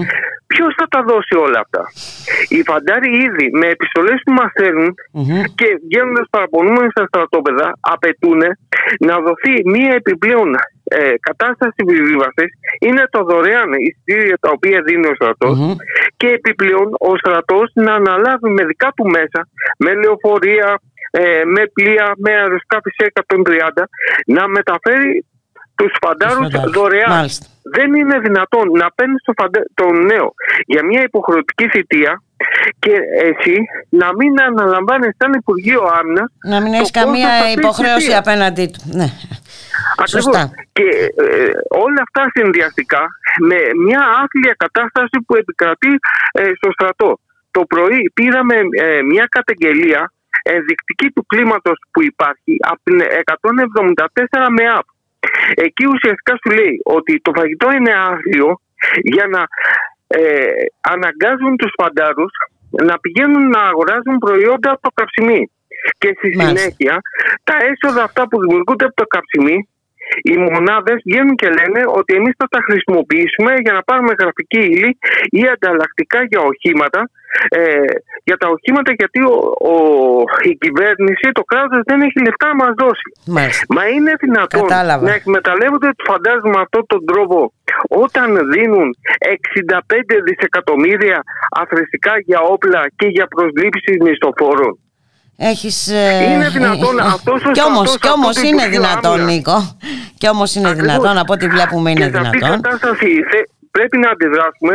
Σας ευχαριστούμε μια ακόμη φορά για το λόγο εγώ, ε, Για το βήμα που μας δίνετε. σε ευχαριστώ, Πρέπει Νίκο. να βγουν οι φαντάροι στο προσκήνιο. Πρέπει οι γονείς Mm-hmm. να σταματήσουν να πληρώνουν όλα αυτά που δεν υπάρχουν τα χρήματα αυτή τη στιγμή, να αντιδράσουν, να διεκδικήσουν, να σταθούν στο πλευρό του δικτύου Σπάρτοκος, να κλιμακώσουμε την προσπάθειά μας για να ικανοποιηθούν αυτά τα αιτήματα, αυτές τις τεράστιες κοινωνικές ανάγκες.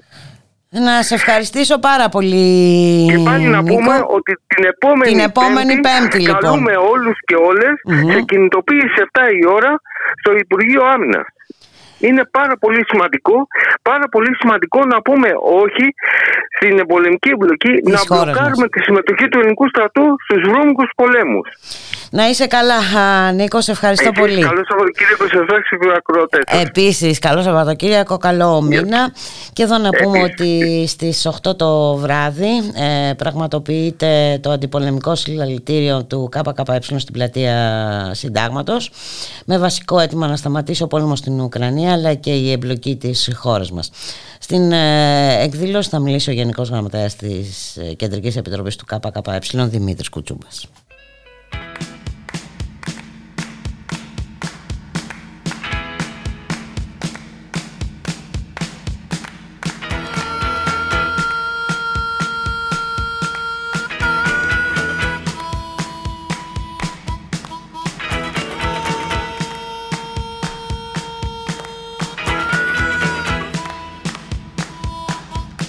Τα μπλε παπούτσια με τη ρίγα τη λατή. Τα είδα πάλι έξω από την πόρτα μου το πρωί. Τα μπλε παπούτσια με τη ρίγα τη λατή. Τα είδα πάλι έξω από την πόρτα μου το πρωί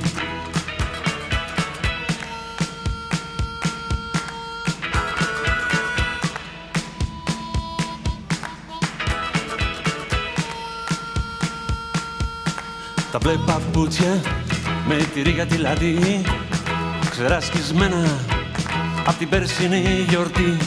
Τα μπλε παπούτσια με τη ρίγα τη λατή Περιμένουνε την πρώτη τη βροχή.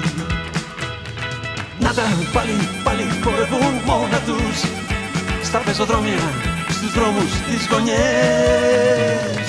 Να τα πάλι, πάλι χορεύουν μόνα τους Και μου ξεσηκώνουν τις παραξενιές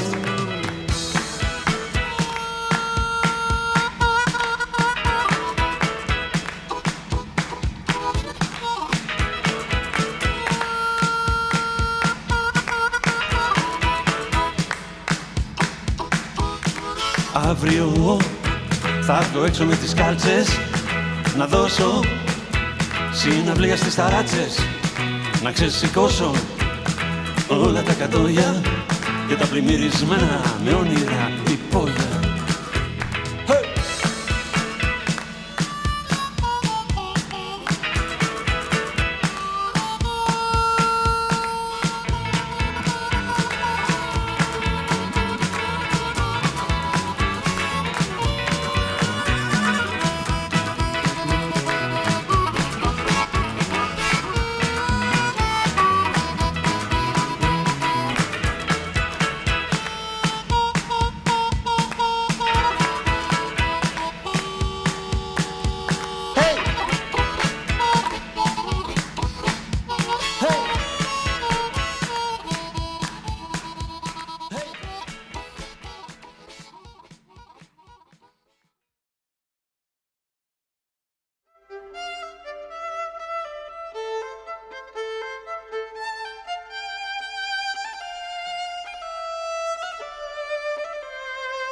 Ραδιομέρα. Η ανυπακοή στο ραδιόφωνο.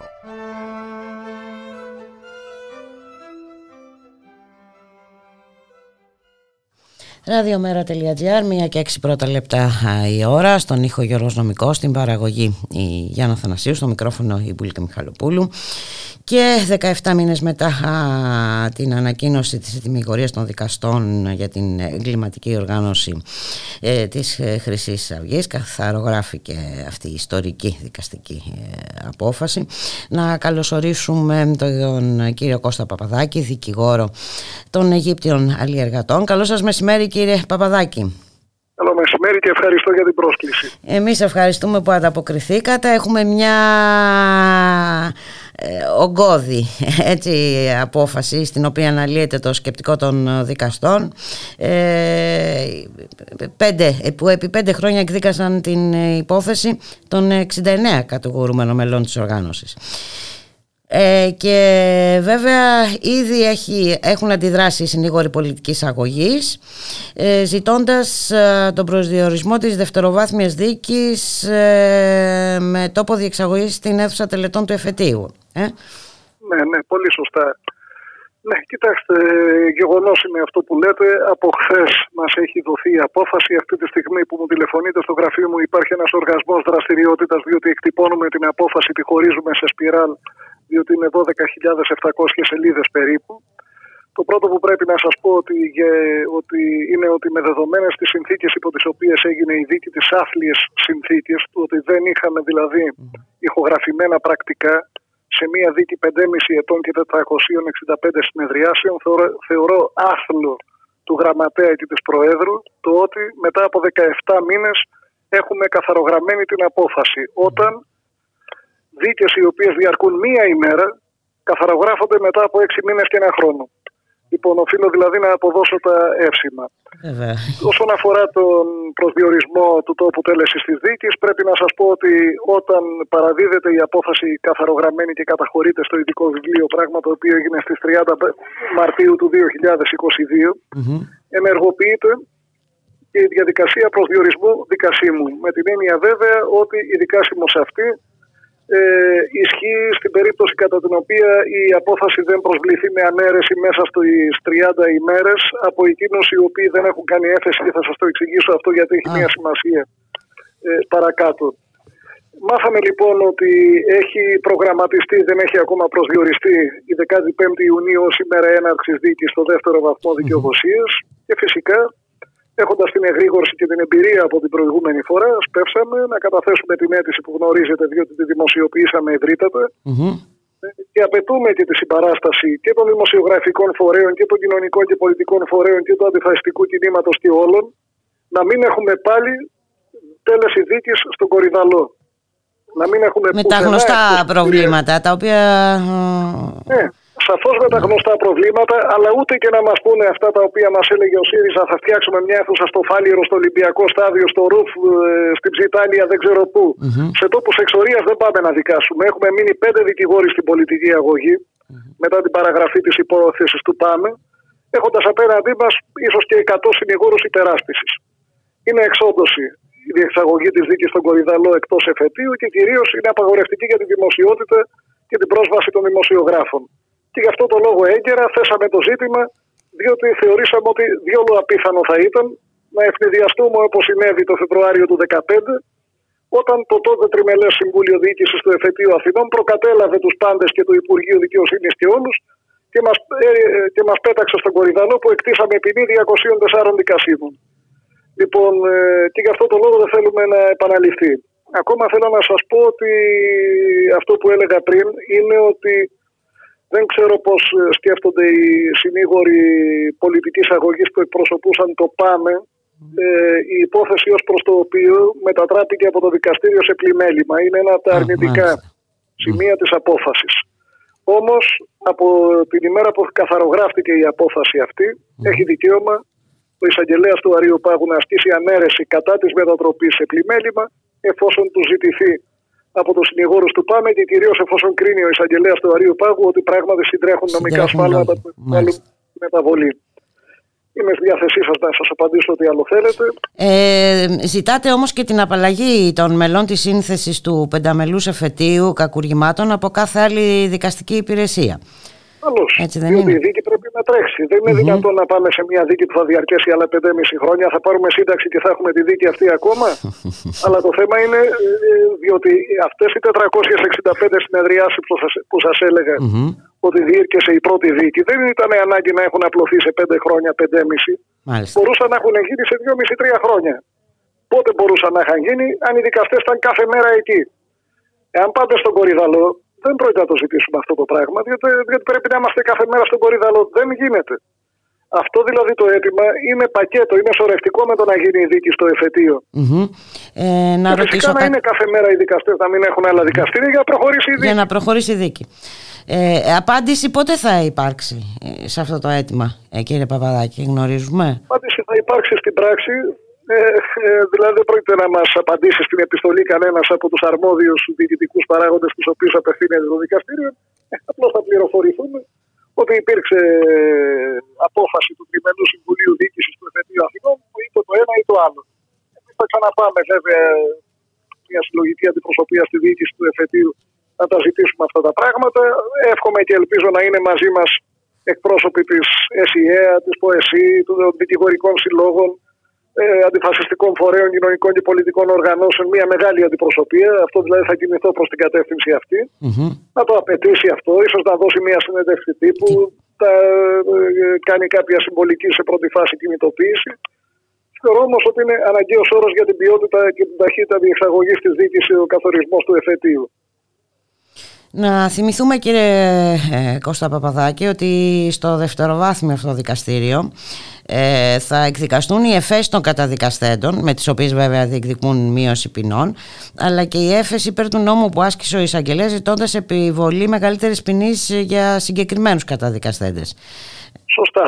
Να πω ότι οι κατηγορούμενοι δεν θα ζητήσουν μόνο μείωση ποινών. Ο κατηγορούμενος στο δεύτερο βαθμό έχει δικαίωμα και δυνατότητα να διεκδικήσει την, την πλήρη απαλλαγή του. Mm-hmm. Συνεπώ, είναι όλα τα ενδεχόμενα ανοιχτά ως προς την καλυτέρευση της θέσης του κάθε κατηγορουμένου που είναι σε αυτή τη δίκη. Για μερικούς όμως είναι ανοιχτό και το ενδεχόμενο χειροτέρευσης της θέσης του. Ποιοι είναι αυτοί, είναι εκείνοι εναντίον των οποίων άσκησε ο εισαγγελέας εφετών έφεση υπέρ του νόμου. Ποιοι είναι αυτοί, αυτά τα πρόσωπα, είναι πρώτον οι 7 καταδικαστέντες για διεύθυνση εγκληματικής όπου η εισαγγελέα εφετών θεωρούσε ότι πρέπει να επιβληθεί η μέγιστη προβλεπόμενη ποινή των 15 χρόνων και όχι των 13. Και κυρίως είναι και οι δράστε της απόπειρας ανθρωποκτονίας του Αμπουζίτε Μπάρακ, τον οποίο εκπροσωπώ του Αιγύπτιου αλλιεργάτη. Mm-hmm. Έφεση η οποία ασκήθηκε μετά από προηγούμενη δική μας αίτηση στην εισαγγελία εφετών, διότι για μια απόπειρα ανθρωποκτονίας η δεχθέστατη, όπου πήγανε με λοστού και ξύλα και χτυπάγανε στο κεφάλι έναν άνθρωπο ανυπεράσπιστο που κοιμόταν σε μια ταράτσα και δεν τους είχε κάνει τίποτα. Συν το αδίκημα της εγκληματικής οργάνωσης επιβλήθηκαν ποινές 7 ετών που είναι χάδια για μια τόσο απεχθή πράξη. Και αυτών των κατηγορουμένων λοιπόν η θέση είναι πιθανό ακόμα και να χειροτερεύσει στο εφετείο. Και έχει νόημα νομίζω κύριε Παπαδάκη να θυμηθούμε ε, ε, τα σημαντικά σημεία αυτής της πράγματι ιστορικής απόφασης.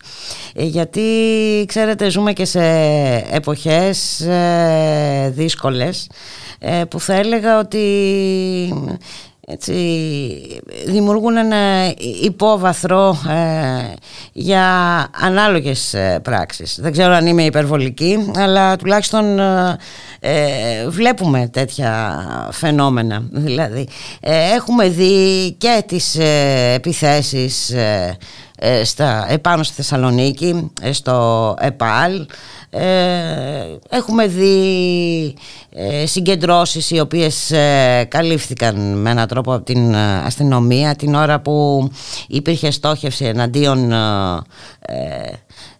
τέτοιων αντιφασιστικών διαδηλώσεων πρέπει να είμαστε σε εγρήγορση. Έτσι δεν είναι; Κοιτάξτε να δείτε κάτι, αυτό είναι προφανές ούτως ή άλλως. είχαμε μιλήσει πάρα πολλές φορές για την ανάγκη να μην υπερεκτιμάμε τα όρια μιας δικαστικής απόφασης. Μια απόφαση που καταδικάζει, για παράδειγμα, έναν άνθρωπο για κλοπή δεν σημαίνει ότι καταργεί την κλοπή από, τον, από την κοινωνική πρακτική. Μια απόφαση που καταδικάζει κάποιο για ανθρωποκτονία δεν πάει να πει ότι σταματάει όλες τις ανθρωποκτονίες. Κατά αναλογία και μια απόφαση που καταδικάζει μια, αυτό για πρώτη φορά στην Ελλάδα, μια φασιστική εγκληματική οργάνωση, γιατί μέχρι τώρα απολαμβάναμε ατιμορρησία, δεν πάει να πει ότι καταργεί το φασισμό και τη φασιστική βία. Λοιπόν, πολύ περισσότερο όταν ας πούμε υπάρχει ε, η ανοιχτή ή συγκαλυμμένη τέλος πάντων βοήθεια από κρατικούς μηχανισμούς και το πολιτικό περιβάλλον και κλίμα εκείνο το οποίο απλώνει βούτυρο στο ψωμί τους. Συνεπώς, η δικαστική απόφαση κλήθηκε να αποδοκιμάσει την παράνομη εγκληματική φασιστική βία. Το έκανε, μας απάλαξε από τα τάγματα εφόδου. Αλλά φυσικά όχι για πάντα. Επανεμφανίστηκαν αυτά που είπατε, ναι, τα έχουμε καταγγείλει, έχουμε ζητήσει. Και γίνεται διερεύνηση με προκαταρκτική εξέταση για εγκληματική οργάνωση μετά από εντολή του εισαγγελέα του Αρίου Πάγου από τις καταγγελίες μας για αυτά. Αλλά ε, ο φασισμός στο δρόμο θα νικηθεί πρώτα και μετά στα δικαστήρια. Και αν δεν υπήρχε το αντιφασιστικό κίνημα τόσα χρόνια, μέσα και έξω από τα δικαστήρια, δεν θα είχαμε και αυτή την απόφαση. Το ίδιο ισχύει λοιπόν και για τη Σταυρούπολη και για το Νέο Ηράκλειο και για τον Εύωσμο και για όλα. Απέτησή μας είναι οι κρατικοί μηχανισμοί της δικαιοσύνης να εξαρθρώσουν, να αποδυναμώσουν και να αποδοκιμάσουν κάθε ε, εγκληματική οργάνωση τέτοιου είδους και φυσικά ο λαός να μην επιτρέψει να απλωθεί στην κοινωνία. Αυτό. Αυτά είναι τα καθήκοντα και του ενός και του άλλου. Ε, θα ήθελα να αναφερθούμε και σε κάτι άλλο κυρία Παπαδάκη με αφορμή βέβαια την, ε, ε, έτσι, την τραγική υπόθεση της ε, Πάτρας. Βλέπουμε να, έτσι, να ακούμε φωνές ε, που θέτουν ζήτημα επαναφοράς της θανατικής ε, ποινής. Ναι. Κοιτάξτε ζούμε σε μια περίοδο απερίγραπτου, απερίγραπτης επικοινωνιακής επίθεσης του ποινικού λαϊκισμού στον οποίο τον βλέπουμε και σε όλα τα νομοθετήματα με τα οποία έχει τροποποιηθεί ο ποινικός κώδικας. Αυτό με την εγκληματική οργάνωση που τροποποιήθηκε πρόσφατα χωρίς καμία διαβούλευση. Και γενικότερα υπάρχει μια φιλοσοφία η οποία καλλιεργείται και από ένα πολύ μεγάλο μέρος μέσων μαζικής επικοινωνίας κίτρινων κατά βάση. Ότι φταίνε οι χαμηλές ποινές για την εγκληματικότητα, ότι χρειάζονται ποινές παραδειγματισμού κτλ. Αυτά είναι πισωγυρίσματα, σε τέτοιους είδου λαϊκισμούς δεν, δεν ενδώσαμε ποτέ. Θα μπορούσαμε και εμείς, όταν αποφυλακίστηκε ο Ρουπακιάς, για παράδειγμα, στη διάρκεια της δίκη, επόμενο ήταν, mm-hmm. να μιλήσουμε για ανάγκη κατάργησης του 18μηνου. Δεν το κάναμε ποτέ. Mm-hmm. Ε, ούτε διανοηθήκαμε ποτέ να καταργήσουμε υπερασπιστικό δικαίωμα, ούτε είμαστε από αυτούς που θα χειροκροτούσαμε έναν δικηγόρο που διορίζεται με τη διαδικασία της δομικής βοήθειας να πει δεν αναλαμβάνω για παράδειγμα του δολοφόνου στο, στο, στο παλούδι. Αυτό είναι λαϊκισμός. Καθένας πρέπει να έχει το δικηγόρο του και ιδίω έχει επαγγέλματα του δικηγόρου δεν μπορεί να αρνούνται. Λοιπόν, δεν τα συζητάω συνεπώς αυτά τα περί θανατικής ποινής. Κάθε θύμα θα μπορούσε να αξιώσει για το δράστη αυτό, αλλά ο νομικός πολιτισμός σημαίνει ότι η ανθρωπότητα έχει ξεπεράσει αυτό το στάδιο και έχει πάει ένα βήμα μπροστά και δεν πρέπει να γυρίζει πίσω. Μάλιστα. Να σας ε, ευχαριστήσω πάρα πολύ ε, για την ε, συνομιλία κύριε Παπαδάκη. Θα μπορούσαμε να πούμε πάρα πολλά πράγματα. Θα δοθούν ευκαιρίες. Θα δοθούν ευκαιρίες σίγουρα. Να είσαστε καλά. Ευχαριστώ πολύ. Ευχαριστώ. Γεια σας. Γεια σας.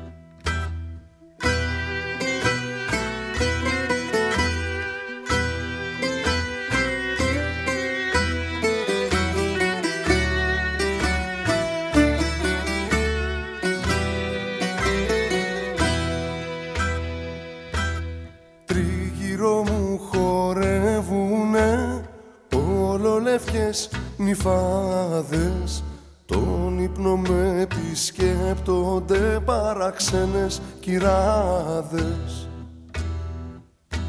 Νεράιδες του λευκού χιόνιου πάλιες μου αγαπημένες. Μα όταν στα μάτια της κοιτώ φανταζούν Θεέ μου ξένες. Αναρωτιέται το μυαλό και την καρδιά ρωτάει. Πώς γίνεται και η ζωή το όνειρο απατάει. Χιόνιζε κάποτε παλιά πάντα στα παραμύθια. Μα γλίστρισα απ' τα χέρια μας και χάθηκε η αλήθεια Χίλια φιλιά και μια αρχή μες στην υγρή ματιά σου. Μες στη σιωπή γλυκιά πνοή τα τόσα μυστικά σου. Χίλια φιλιά και μια αρχή μες στην υγρή ματιά σου. Μες στη σιωπή γλυκιά πνοή τα τόσα μυστικά σου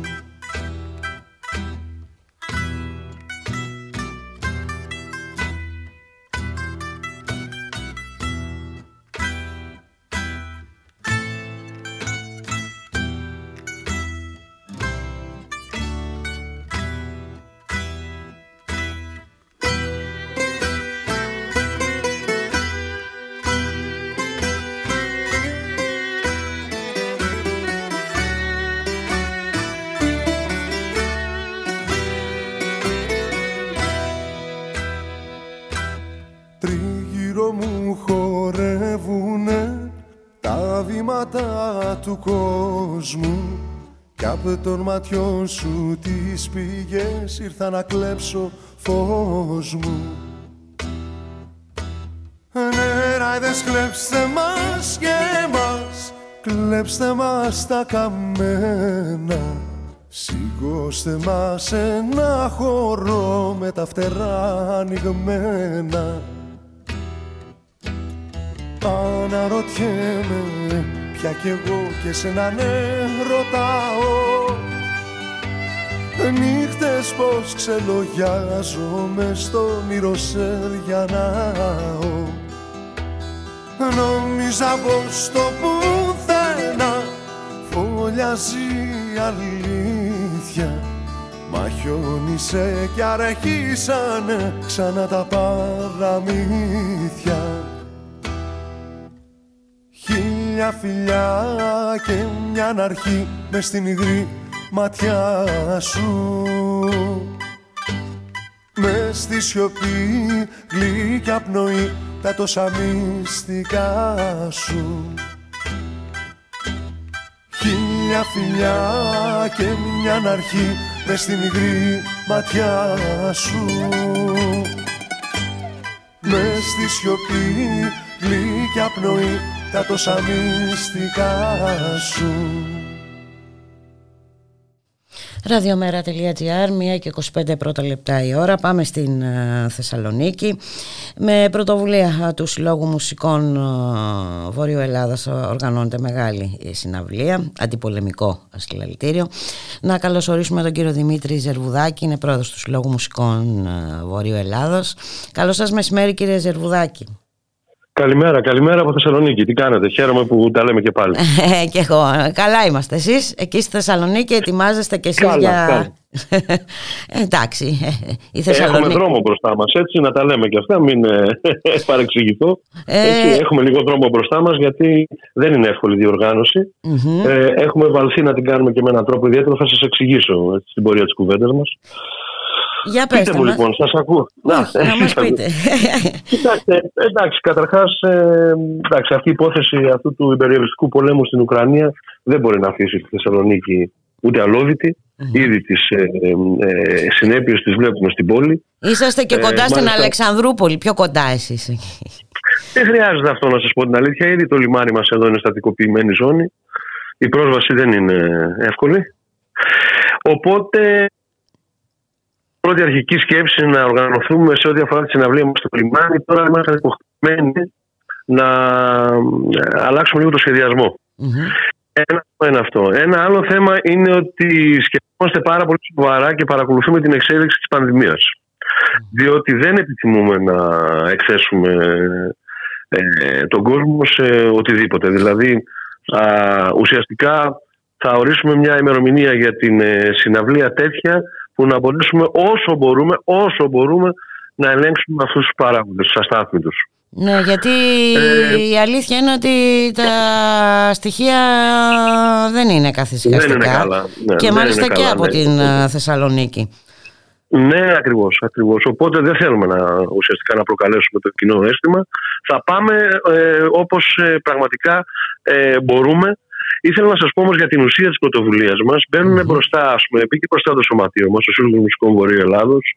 Ε, έτεινε τη χείρα συνεργασίας και σε, στα αδερφά σωματεία εδώ που υπάρχουν ε, των ε, μουσικών στην πόλη. Ήδη είχαμε την πρώτη ανταπόκριση. Ε, Εμείς επιθυμούμε. Μισό λεπτό λίγο γιατί με συγχωρείτε. Ε, Με Κατάλαβα. συγχωρείτε, χίλια συγγνώμη. Ω, Δεν πειράζει. Να, να μιλήσουμε σε λίγο, μιλάω στο ραδιόφωνο. Σε παίρνω σε λίγο, σε παίρνω. Χίλια συγγνώμη, χίλια συγγνώμη. Ήταν για τη συναυλία. Συμβαίνουν αυτά Γι' αυτό. στις ζωντανές συνδέσεις λέμε συνήθως. Ναι. ναι, ναι. Ε, εμείς επιθυμούμε να δημιουργηθεί μια πάνδημη εκδήλωση. Για τον σκοπό αυτό απευθυνθήκαμε και στους, ε, καταρχάς στους κομματικούς φορείς της πόλης. Ε, ίσως γίνει η πρώτη φορά αυτό. Ίσως το καταφέρουμε. Εμείς τα σωματεία εννοώ. Είσαστε σε καλό δρόμο. Ναι, είμαστε σε πολύ καλό δρόμο. Υπήρξε μια πρώτη επαφή ας πούμε, με το ε, ΚΚΕ και με τον ε, ΣΥΡΙΖΑ. Ε, υπήρξε ανταπόκριση. Έχουμε έτσι κι αλλιώς ε, δεδομένη ε, την ανταπόκριση του ΜΕΡΑ 25.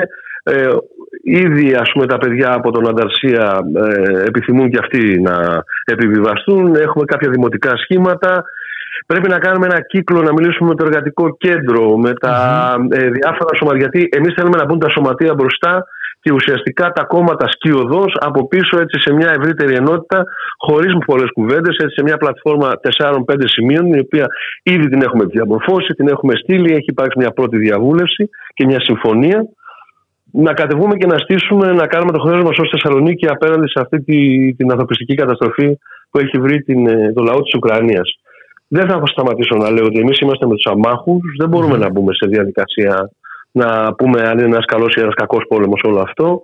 Ούτε μπορώ να δεχτώ ότι αυτή τη στιγμή ε, ένας δημοκρατικός πολίτης ε, ο οποίος θα κινηθεί αντιπολεμικά ως συνείδηση ε, αβαντάρει ε, ε, φασίστες. Ε, δεν ξέρω, μπορεί όντως να συμβαίνει αυτό και να είναι μια παράπλευρη, πώς να την πω, απώλεια στην προκειμένη περίπτωση. Αλλά τι να κάνουμε, είναι επιτακτική ανάγκη των αμάχων και εμείς είμαστε με αυτούς, είμαστε με τους αμάχους. Δεν, μπορούμε να- δεν μπορούμε να έχουμε άλλη επιλογή. Κοιτάξτε, ε, η ειρήνη είναι η μόνη επιλογή. Τώρα Ακριβώς, τα άλλα είναι ακριβώς. επιμέρους ε, ζητήματα. Ε, το Ακριβώς, θέμα είναι να, ακριβώς. να ε, υπάρχει ένα σαφές αντιπολεμικό μήνυμα. Αυτό είναι το πρώτο και το κυρίαρχο. Ακριβώς, ακριβώς. Και βέβαια ε, από εκεί και πέρα α, εντάξει ε, θα- το θέμα είναι και να μην υπάρξει και καμιά α, εμπλοκή της ε, χώρας μας έτσι, γιατί βλέπουμε ε, επικίνδυνες κινήσεις από την πλευρά της ε, κυβέρνησης κύριε Ζερβουδάκη. Ε, βάλαμε και ένα ζήτημα ας πούμε, της αναγνώρισης των δικαιωμάτων όλων των προσφύγων χωρίς διακρίσεις. Ε, βάλαμε και ένα θέμα για την ε, διαχείριση των πυρηνικών όπλων, την κατάργησή τους δηλαδή, καθώς και για τη διαχείριση της πυρηνικής ενέργειας. Δηλαδή αυτά ακριβώς, αυτούς ακριβώς τους τέσσερις άξονες βάλαμε. Δηλαδή ουσιαστικά δεν έχουμε ε, να δηλώσουμε τίποτα περισσότερο ότι είμαστε αντίθετοι μπροστά σε αυτόν τον υπεριαλιστικό πόλεμο ε, των, ε, των ΗΠΑ, της Ρωσίας και της Ευρωπαϊκής Ένωσης. Μπήκε αυτό μέσα όπως το ακούτε. Το δεύτερο ήταν αυτό που αναφέρατε κι εσείς. Ε, το τρίτο με τις πρόσφυγες και το, τρίτο, το τέταρτο με, τη, με την πυρηνική ενέργεια, αυτό που σας είπα. Μάλιστα ε, ε, όλο το πλαίσιο κύριε Όλο το, Ζερβουδάκη πλαίσιο, όλο το πλαίσιο και βλέπουμε ότι υπάρχει μια ε, βούληση για συμφωνία. Αυτό είναι και το πιο παρήγορο για να μπορέσουμε να πάμε να κάνουμε αυτό που πρέπει, όσο οφείλουμε ε, σαν συνειδήσεις και ως πολίτες ας πούμε, στην πόλη. Ε, Και πιστεύω ότι είναι και πολύ σημαντικό το ότι απευθυνθήκατε και στα σωματεία, στους εργαζόμενους της ε, πόλης. Ναι, ε, ξεκινήσαμε που τον κύκλο βιώνουν αυτό. και αυτοί, ε, όπως βιώνουμε όλοι, σε έναν άλλο βαθμό φυσικά, ε, τις συνέπειες αυτού του πολέμου και των ανταγωνισμών. Έτσι, γιατί Ακριβώς, γιατί ακριβώς. βλέπουμε πολύ καλά α, τι προκαλείται, βλέπουμε αύξηση των εξοπλισμών στην ε, Ευρώπη. Ε, και- Μα και εμείς τους πληρώσουμε τώρα πρόσφατα τους εξοπλισμούς. Μην πάτε μακριά. Εντάξει, αυτά είναι επιλογές οι οποίες φαντάζομαι ότι θα μας απασχολήσουν το επόμενο χρονικό διάστημα. Αυτό που προέχει αυτή τη στιγμή τώρα είναι πραγματικά να μπορέσουμε να σταθούμε στους δοκιμαζόμενους ανθρώπους, στους αμάχους τους, στο- στο δοκιμαζόμενο λαό της Ουκρανίας. Πραγματικά έχει μεγάλη σημασία αυτό και σαν ε, πολιτική συνείδηση και σαν ιδεολογική στάση αλλά και σαν πολιτισμό για αυτή τη χώρα. Αυτό είναι το σημαντικό. Για μας εννοώ. Πρέπει να Βέβαια. σταθούμε. Ε, Με παράλληλα όμως την α, αλληλεγγύη και την αναγνώριση των α, όλων των δικαιωμάτων σε όλους τους α, πρόσφυγες. Ε, ναι, γιατί είδαμε έτσι, διάφορα γιατί φαινόμενα. βλέπουμε και επιλεκτική ε, ευαισθησία, ε, κύριε Ζερβουδάκη. Ακριβώς. Ένα άλλο το οποίο είναι επίσης ενδιαφέρον σημείο είναι ότι θα στήσουμε ένα ωραίο ε, ε, συντονιστικό όργανο ώστε να συμμετέχουν όλοι. Μμμ. Ε, δηλαδή με την έννοια, ξέρετε, να μοιραστούν οι δουλειές, να μπορέσουμε να οργανώσουμε το κοινό ταμείο. Δηλαδή θα γίνει κάτι το έχει, έχει την αξία του νομίζω ε, και σαν πολιτική κίνηση, θεωρώ. Γιατί ουσιαστικά είναι μια ενωτική πολιτική κίνηση. Χαίρομαι πάρα πολύ που το σωματείο μας ε, θα καταφέρει λόγω της τέχνης μας να μπει μπροστά και ελπίζω να τα καταφέρουμε στο επόμενο χρονικό διάστημα να τη στήσουμε όπως πρέπει την εκδήλωση. Εννοείται θα καλέσουμε τους συναδέλφους από την Αθήνα, όσοι επιθυμούν να συμμετέχουν. Μμμ. Θα είναι ένα πάνδημο, ένα πάνδημο συλλαλητήριο. Βέβαια, ειλικρινά από την ψυχή μου εύχομαι να ματαιωθούν όλα αυτά, να σταματήσει ο πόλεμος. Σταματώ, ε, βέβαια. Να ματαιωθεί, ναι, ναι, πραγματικά. Το λέω από την ψυχή μου, να μην προλάβουμε. πραγματικά. να σταματήσει ο πόλεμος. Το λέω από την καρδιά μου δηλαδή, αλλά Πάντως ακόμη και να σταματήσει ο πόλεμος όλες αυτές οι κινήσεις ε, που γίνονται έχουν ε, τη σημασία τους κύριε Ζερβουδάκη. Μακάρι φυσικά να Έτσι νομίζω, σταματήσει, γιατί αλλά ε, ε, όλη αυτή η κοιτάζομαι- διαδικασία και η προβολή ε, Ναι, ορισμένων ε, θεμάτων Μα κοιταζόμαστε και στα μάτια σαν, συντρό, σαν συντρόφοι, σαν πολίτες, σαν, σαν συντοπίτε, σαν τι να πω, ας πούμε. Δηλαδή έχει τη σημασία το όλο αυτό. Σαφώς. έχει τη σημασία του γιατί ε, τα προβλήματα ε, θα παραμείνουν ε, και μετά τον τερματισμό του πολέμου. Που, Ε, νομίζω ότι θα ενταθούν. Νομίζω ότι θα ενταθούν. Διότι τότε μετά θα ξεκινήσει, από ό,τι ε, γνωρίζουμε δηλαδή το πώ λειτουργεί αυτός ο μηχανισμός, η αδιφαγία του για τα κέρδη. Εντάξει, έχουμε δρόμο μπροστά μας. Έχουμε δρόμο μπροστά μας, γι' αυτό έχει μεγάλη σημασία σαν συνειδήσεις να σταθούμε σε αυτή την ιστορία. Ε, Εντάξει, βέβαια. δεν είναι τυχαίο το ότι έχουμε υποστεί όλη αυτή την επίθεση στις δημοκρατικές μας ελευθερίες ή στα εργασιακά μας. Εννοείται. Είναι ένα ευρύτερο σχέδιο εξαγραποδισμού του κοινωνικού κράτους. Τι να πω, τη έννοια για τον πολίτη. Δεν είναι καλά τα πράγματα. Δεν είναι καλά. Όλοι, όλοι, όλοι το διαισθάνονται, όλοι το φωνάζουν με το, όλη τη δύναμη της ψυχής τους. Ο πολίτης πρέπει να βγει σε πρώτο πλάνο, κακά τα ψέματα. Πρέπει να γίνει συμμετοχικός, δεν μπορεί να αναθέτει ας πούμε, τη ζωή του. Δεν γίνεται πια αυτό να συνεχιστεί. Πρέπει να ελέγχεται η εξουσία καθημερινά. και, Και βέβαια, κατά τη γνώμη μου, θα πρέπει οπωσδήποτε, γιατί ε, ε, έτσι κι αλλιώς όλοι από ό,τι ακούμε εκλογολογούν αυτό το διάστημα. Δεν είναι κακό, έτσι είναι η δημοκρατία. Το, το σημαντικό είναι να μπορέσει να νικηθεί η αποχή. Η αποχή, ούτως ώστε να εκφραστεί σωστά το εκλογικό σώμα, για να μπορέσουμε να έχουμε και κυβερνήσεις οι οποίες θα μπορέσουν πραγματικά να αντιμετωπίσουν το, ε, αυτή την κρίση που μας έχει βρει. Εποφελία του λαού, βέβαια, έτσι. Εποφελία Ε, του βέβαια, λαού. αλλά είναι πολύ σημαντικό και αυτό που είπατε περί μη ανάθεσης. Ε, ε, α- α- ακόμα γίνεται άλλο. ε, ε, πρέπει να Δεν είμαστε γίνεται άλλο. παρόντες ε, συνεχώς, ε, κύριε γίνεται άλλο. Ζερβουδάκη. Ε, έτσι Α, είναι, αυτό έτσι έχει είναι. δείξει πραγματικότητα ότι πρέπει να γίνει. Έτσι είναι. Να σας, Όπως το λέτε. ε, να σας ευχαριστήσω πάρα πολύ για τη συνομιλία. Καλή συνέχεια Εγώ στην σας προσπάθειά ευχαριστώ, σας. γιατί Άρα ξέρω ε, ότι τα έχουμε, λέμε. έχουμε κάποιο δρόμο, έχετε κάποιο δρόμο ακόμη Ναι, έχουμε μέχρι κάποιο την δρόμο, ήδη οριστικοποίηση. ξεκίνησε αυτό το πράγμα. Ήδη ξεκίνησε αυτό το πράγμα. Εμείς θα, θα μπούμε σε μια διαδικασία ανακοινώσεων, έτσι για να το κρατάμε ζεστό, ότι κάναμε αυτό, κάναμε εκείνο, έχουμε φτάσει εκεί. Θα συμμετάσχουν αυτοί. Σιγά σιγά δηλαδή θα αρχίσουν πέρα από τους καλλιτέχνες της Θεσσαλονίκης δηλαδή. Α, ξέρετε, είναι σημαντικό και αυτό να το πούμε και αυτό. Ε, ζητάμε για τα νέα παιδιά που ασχολούνται με την τέχνη να βρουν τον τρόπο για να ε, παροχετεύσουν το δημιουργικό τους ε, έργο, τη δημιουργική τους ανάγκη. Νομίζω ότι τέτοιες εκδηλώσεις είναι που χρειάζονται όλος αυτός ο νέος κόσμος προκειμένου ας πούμε, να πραγματικά να καταθέσει το πόνημά του το καλλιτεχνικο και αυτό να τεκμηριωθεί και να επιβεβαιωθεί από τον κόσμο μέσα σε μια μεγαλύτερη εικόνα. Πραγματικά που στο κέντρο της θα είναι ο άνθρωπος. Είναι μεγάλη ευκαιρία για τα παιδιά αυτά να συνδέσουν την προσπάθειά τους στην καλλιτεχνική με τέτοιου είδους μεγάλα γεγονότα. Όσοι από εμάς το καταφέραμε τα προηγούμενα χρόνια και ήμασταν ε, σε αυτές τις ιστορικές στιγμές, δύσκολες ιστορικές στιγμές, η αλήθεια είναι ότι καταφέραμε με ε, λίγο μεγαλύτερη ευκολία να επιβιβαστούμε στη συλλογική μνήμη. Είναι λοιπόν πάρα πολύ σημαντικό και για τα νέα τα παιδιά αυτό που πρόκειται να γίνει. Γιατί παρεμπιπτόντως θα τραγουδήσουν. Δηλαδή, εμείς δεν θα κάνουμε μια συναυλία μόνο για τους ε, επαγγελματίες ή περιώνυμου ε, καλλιτέχνες. Θα ξεκινήσουν τα παιδιά από νωρίς. Θέλουμε να καλέσουμε τα μαθητικά συγκροτήματα, τα φοιτητικά συγκροτήματα, να ξεκινήσει το πανηγύρι από νωρίς. Έχουμε κάνει και μια σκέψη, μήπως το συνδυάσουμε με την Πρωτομαγιά. Γενικώς υπάρχουν κάποια πράγματα τα οποία είναι σε εξέλιξη. Ωραία, ε, ωραίο είναι αυτό. Συζητήσεις, κουβέντες, επαφές. Ε, καλή συνέχεια σας εύχομαι, κύριε Αμήν. Ζερβουδάκη. και θα τα λέμε. να είστε καλά. Μακάρι Ευχαριστώ να πολύ. Μην προλάβουμε, το ξαναλέω. Είπαμε, ακόμη και να μην προλάβετε, ε, εντάξει, όλο αυτό που γίνεται, όλη αυτή η διαδικασία ε, έχει τη σημασία της. Να είστε καλά, Έχει κύριε σημασία. Ζερβουδάκη. Ευχαριστώ πολύ. Γεια Ευχαριστώ πολύ. χαρά. Γεια χαρά.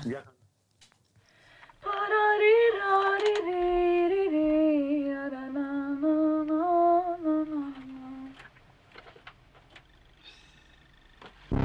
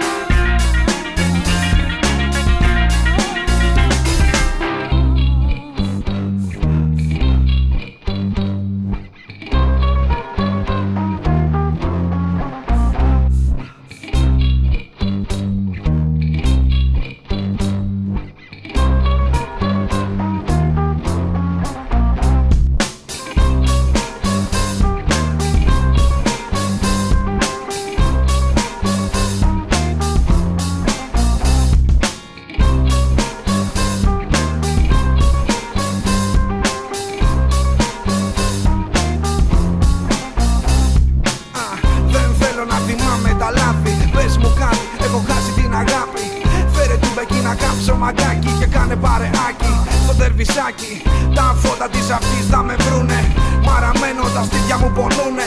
Άρε Μάρκο και μας είπες τι τραβούνε. Οι άνθρωποι που αγαπούνε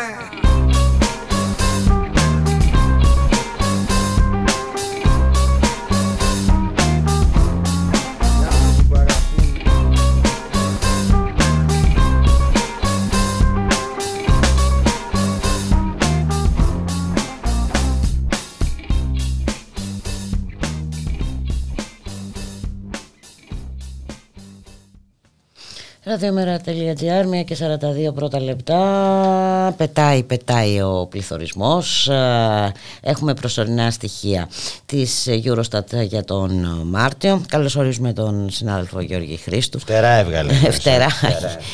Φτερά και δεν ξέρουμε μέχρι που θα φτάσει. Για πες. Είσαι έτοιμη; Εγώ έτοιμη είμαι.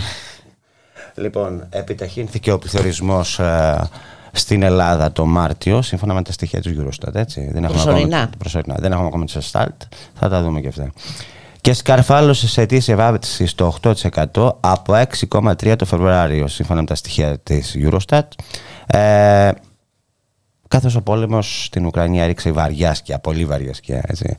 Ε, Ο πόλεμος έριξε βαριάς σκιά, η κυβέρνηση παίρνει μέτρα της πλάκας. Της πλάκας, της πλάκας, της πλάκας, της πλάκας. Λοιπόν, ε, 8% από 6,3 το Φεβρουάριο, στην Ευρωζώνη είναι 7,5 από 5,9 το Φεβρουάριο και εκεί είδες ανέβηκε πάρα πολύ. Χαρακτηριστικά της μεγάλης επιτυχίας του πληθωρισμού στην Ελλάδα είναι ότι ο δείκτης τιμών καταναλωτή αυξήθηκε το Μάρτιο κατά 2,7% σε σχέση με τον Φεβρουάριο ε, έναντι 2,5% στο σύνολο της Ευρωζώνης. Να μιλήσουμε λίγο για την Ελλάδα για να μην μπερδέψουμε με αριθμούς έτσι. Ε, στην Ευρωζώνη, να το, αξίζει να το πούμε αυτό, α, τον υψηλότερο πληθωρισμό είχαν η Εστονία 14,8, η Λιθουανία 15,6, η Ολλανδία 11,9, η Ισπανία 9,8 και το Βέλγιο 9,3. Τις χαμηλότερες αυξήσεις τιμών κατέγραψαν η Μάλτα 4,6, η Γαλλία 5,1 και η Πορτογαλία 5,6. Και μην βγει τώρα να πει ο, ο Γεωργιάδης, τον έχω ικανό να πει ότι δεν είμαστε οι πρώτοι στις, ε, στην, τον, δεν τον έχεις ικανό; Ε, κοίτα, ναι, αλλά δεν είμαστε οι πρώτοι, αλλά το προσπαθούμε όμως. Κάνουμε ό,τι μπορούμε. Ε, και ξέρεις, οι αυξήσεις αυτές οφείλονται κυρίως στις, ε, στις αυξήσεις Στην ενέργεια. Ναι, ναι, 44,7% σε αιτήσια βάση. Ε, και των οπών προϊόντων κατά 7,8%. Λοιπόν, ε, είναι γνωστό ότι εδώ και μήνες τα νοικοκυριά και επιχειρήσεις βιώνουν στο πετσί τους ε, την εκτόξευση των τιμών στα βασικά αγαθά και τις πρώτες ύλες. Όπως είπες και εσύ, όμως η κυβέρνηση και ασπιρίνε ρίχνει και μας κοροϊδεύει και δια- δεν βιάζεται να λάβει περαιτέρω μέτρα. Σήμερα ο Είχαμε δηλώσει ναι, αυτό. ο αναπληρωτής Υπουργός Ιστορικών Εστέλιο Πέτσα προσδιορίσε τις όποιες αποφάσεις για προσωρινά και στοχευμένα μέτρα. Για την ακρίβεια στις επόμενες μία με δύο εβδομάδες. Θα έχει πάει έχουμε ακόμα καιρό. περισσότερο. Έτσι. Θα έχει ανέβει ακόμα περισσότερα. Τόνισε ότι η κυβέρνηση ακούει τις εισηγήσεις της αγοράς και φέρνοντας ως παράδειγμα το αίτημα για μείωση του ΦΠΑ στα τρόφιμα, είπε πως αναμένονται σχετικές αποφάσεις εντός Απριλίου, καθώς είναι ο μόνος μήνας κατά τον οποίο καταρτίζεται και κατατίθεται το μέσο-πρόθεσμο. Αυτό είπε. Τι άλλο να πω.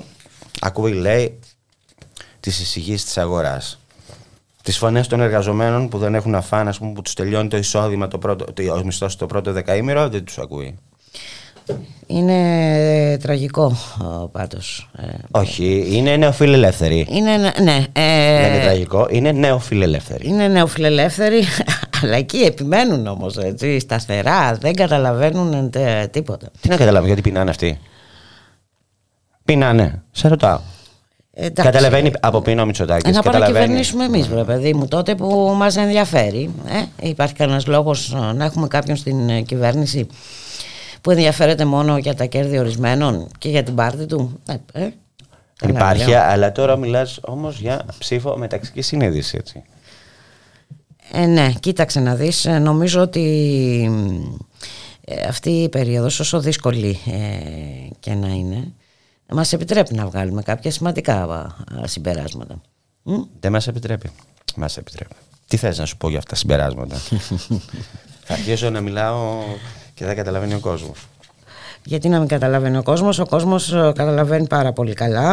Ε, πηγαίνει στο σούπερ μάρκετ και ψωνίζει, του έρχονται οι λογαριασμοί της ΔΕΗ, του φυσικού αερίου κτλ. κτλ. Ε, ενδεικτική δεν είναι και Τα η ενίκια, χθεσινή τα- έρευνα. τα ενίκια. ε, η έρευνα που, ε, στην οποία αναφέρθηκες και εσύ χθες. Α, του είναι για σε. Ε, ναι. Όταν 60 με 80% των εργαζομένων κόβουν ε, δαπάνες από θέρμαση, βασικά αγαθά και την ψυχαγωγία. Τι πιο ενδεικτικό από αυτό; Ναι. Ξέρεις, ένα βασικό μας δικαίωμα που είναι η ψυχαγωγία. ε, Έχει, δεν το λέμε καν. Ο- Ακόμη και μου κάνει εντύπωση και τα εργατικά σωματεία. Πρέπει να αρχίσουν να το λένε. Έχουμε δικαίωμα στην ψυχαγωγία. Είτε αυτή είναι μπουζούκια, είτε αυτή είναι θέατρο, είτε αυτή είναι οτιδήποτε έτσι δεν είναι.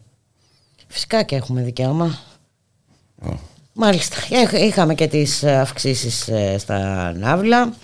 Το είπαμε αυτό και αυτό. Και αυτό το είπαμε χθες. Λοιπόν, άρα ε, προσωρινά α, ε, προσωρινές ανακοινώσεις για πληθωρισμό 8%.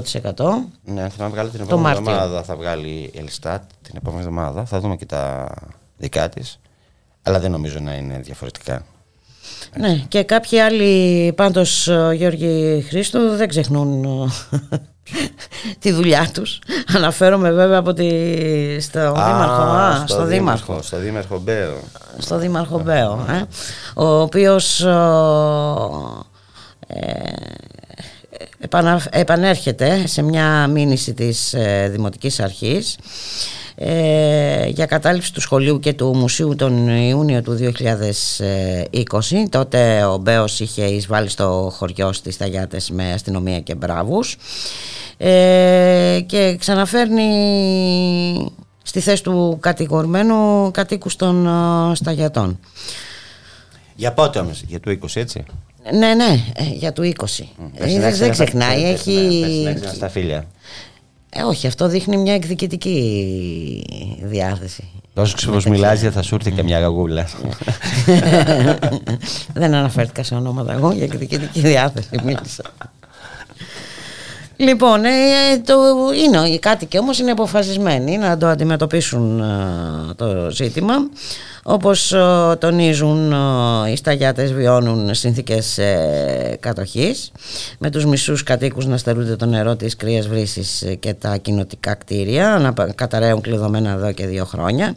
Είμαστε αποφασισμένοι, σημειώνουν, να αντιμετωπίσουμε δυναμικά αυτή τη δίκη, να αποδείξουμε ότι και αυτές όπως και οι προηγούμενες κατηγορίες είναι χαλκευμένες και να αναδείξουμε το φασισμό και το ρατσισμό που βιώνουμε στο όνομα της επιχειρούμενης ιδιωτικοποίησης της κρύας βρύσης και γενικότερα των νερών ε, του πηλίου.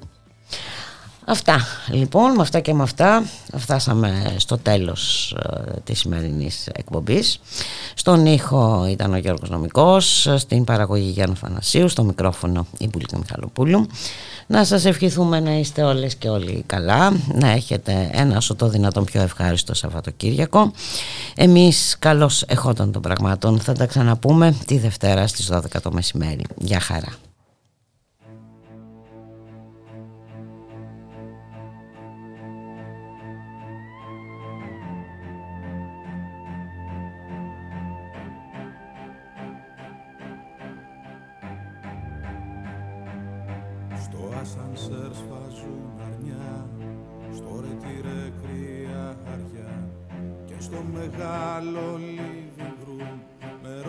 Σάμπρ κυκλοφορούν Στο καμπινέ πάνε συχνά Και στο πιτέ καβάλα Προσεύχονται θεία πασών.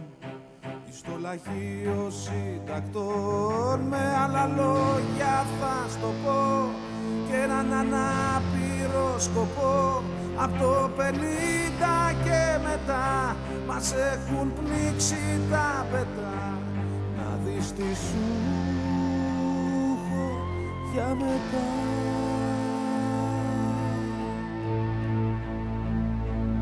Στου στρατηγάκι την αυλή και σ' άλλα Ινστιτούτα.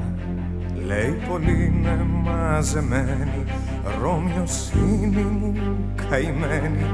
Η γλώσσα κόκαλα δεν έχει Μα κόκαλα τσακίζει με yes και sorry και λοιπά και με σπασμένα αγγλικά. Με άλλα λόγια θα στο πω και έναν ανάπηρο σκοπό. Απ' το εξήντα και μετά ανακατάβια μετά. Να δεις τι σου έχω για μετά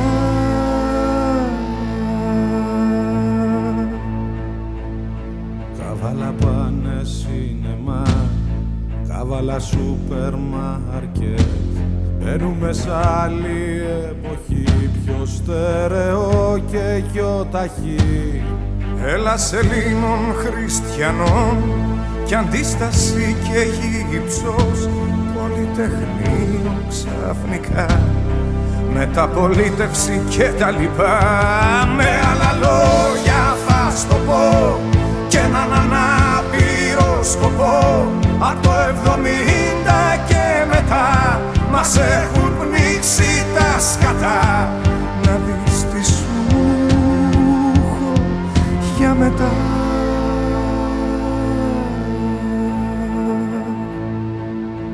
Εδώ και τώρα αλλαγή και πάντα χούτο με φως Από τα ουτ και τα ι Βγήκανε χιάπηδες με τσιν. Σκυλαδικά στην εθνική Δίσκο στην παραλία. Ανάδελφος ελληνισμός Ενώ επίκειται σεισμός. Με άλλα λόγια θα σου πω Και έναν ανάπηρο σκοπό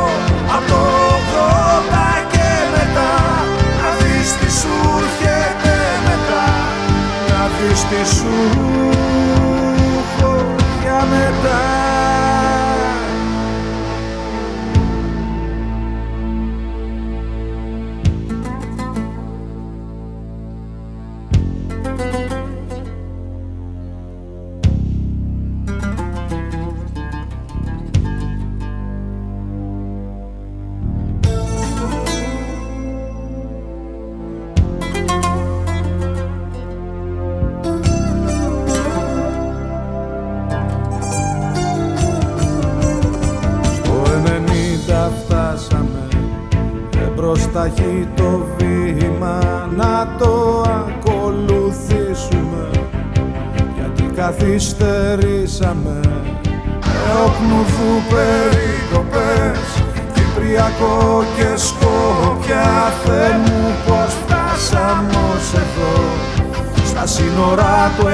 έξω από εδώ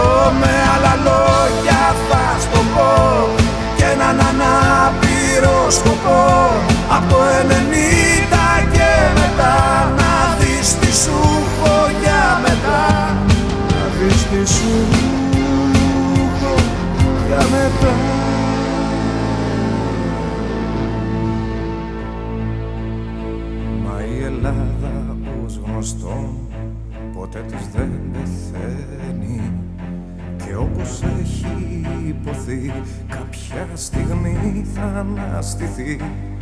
Μητέρα μεγάλο ψυχή Η φάντασμα και ζόμπι Ας κάνουμε υπομονή. Το δυο χιλιάδες θα φανεί. Με άλλα λόγια θα στο πω Κι έναν ανάπηρο σκοπό. Την όνειρευτικά ξανά Συγκατοικώ σε ξυπνάει με βρισκέ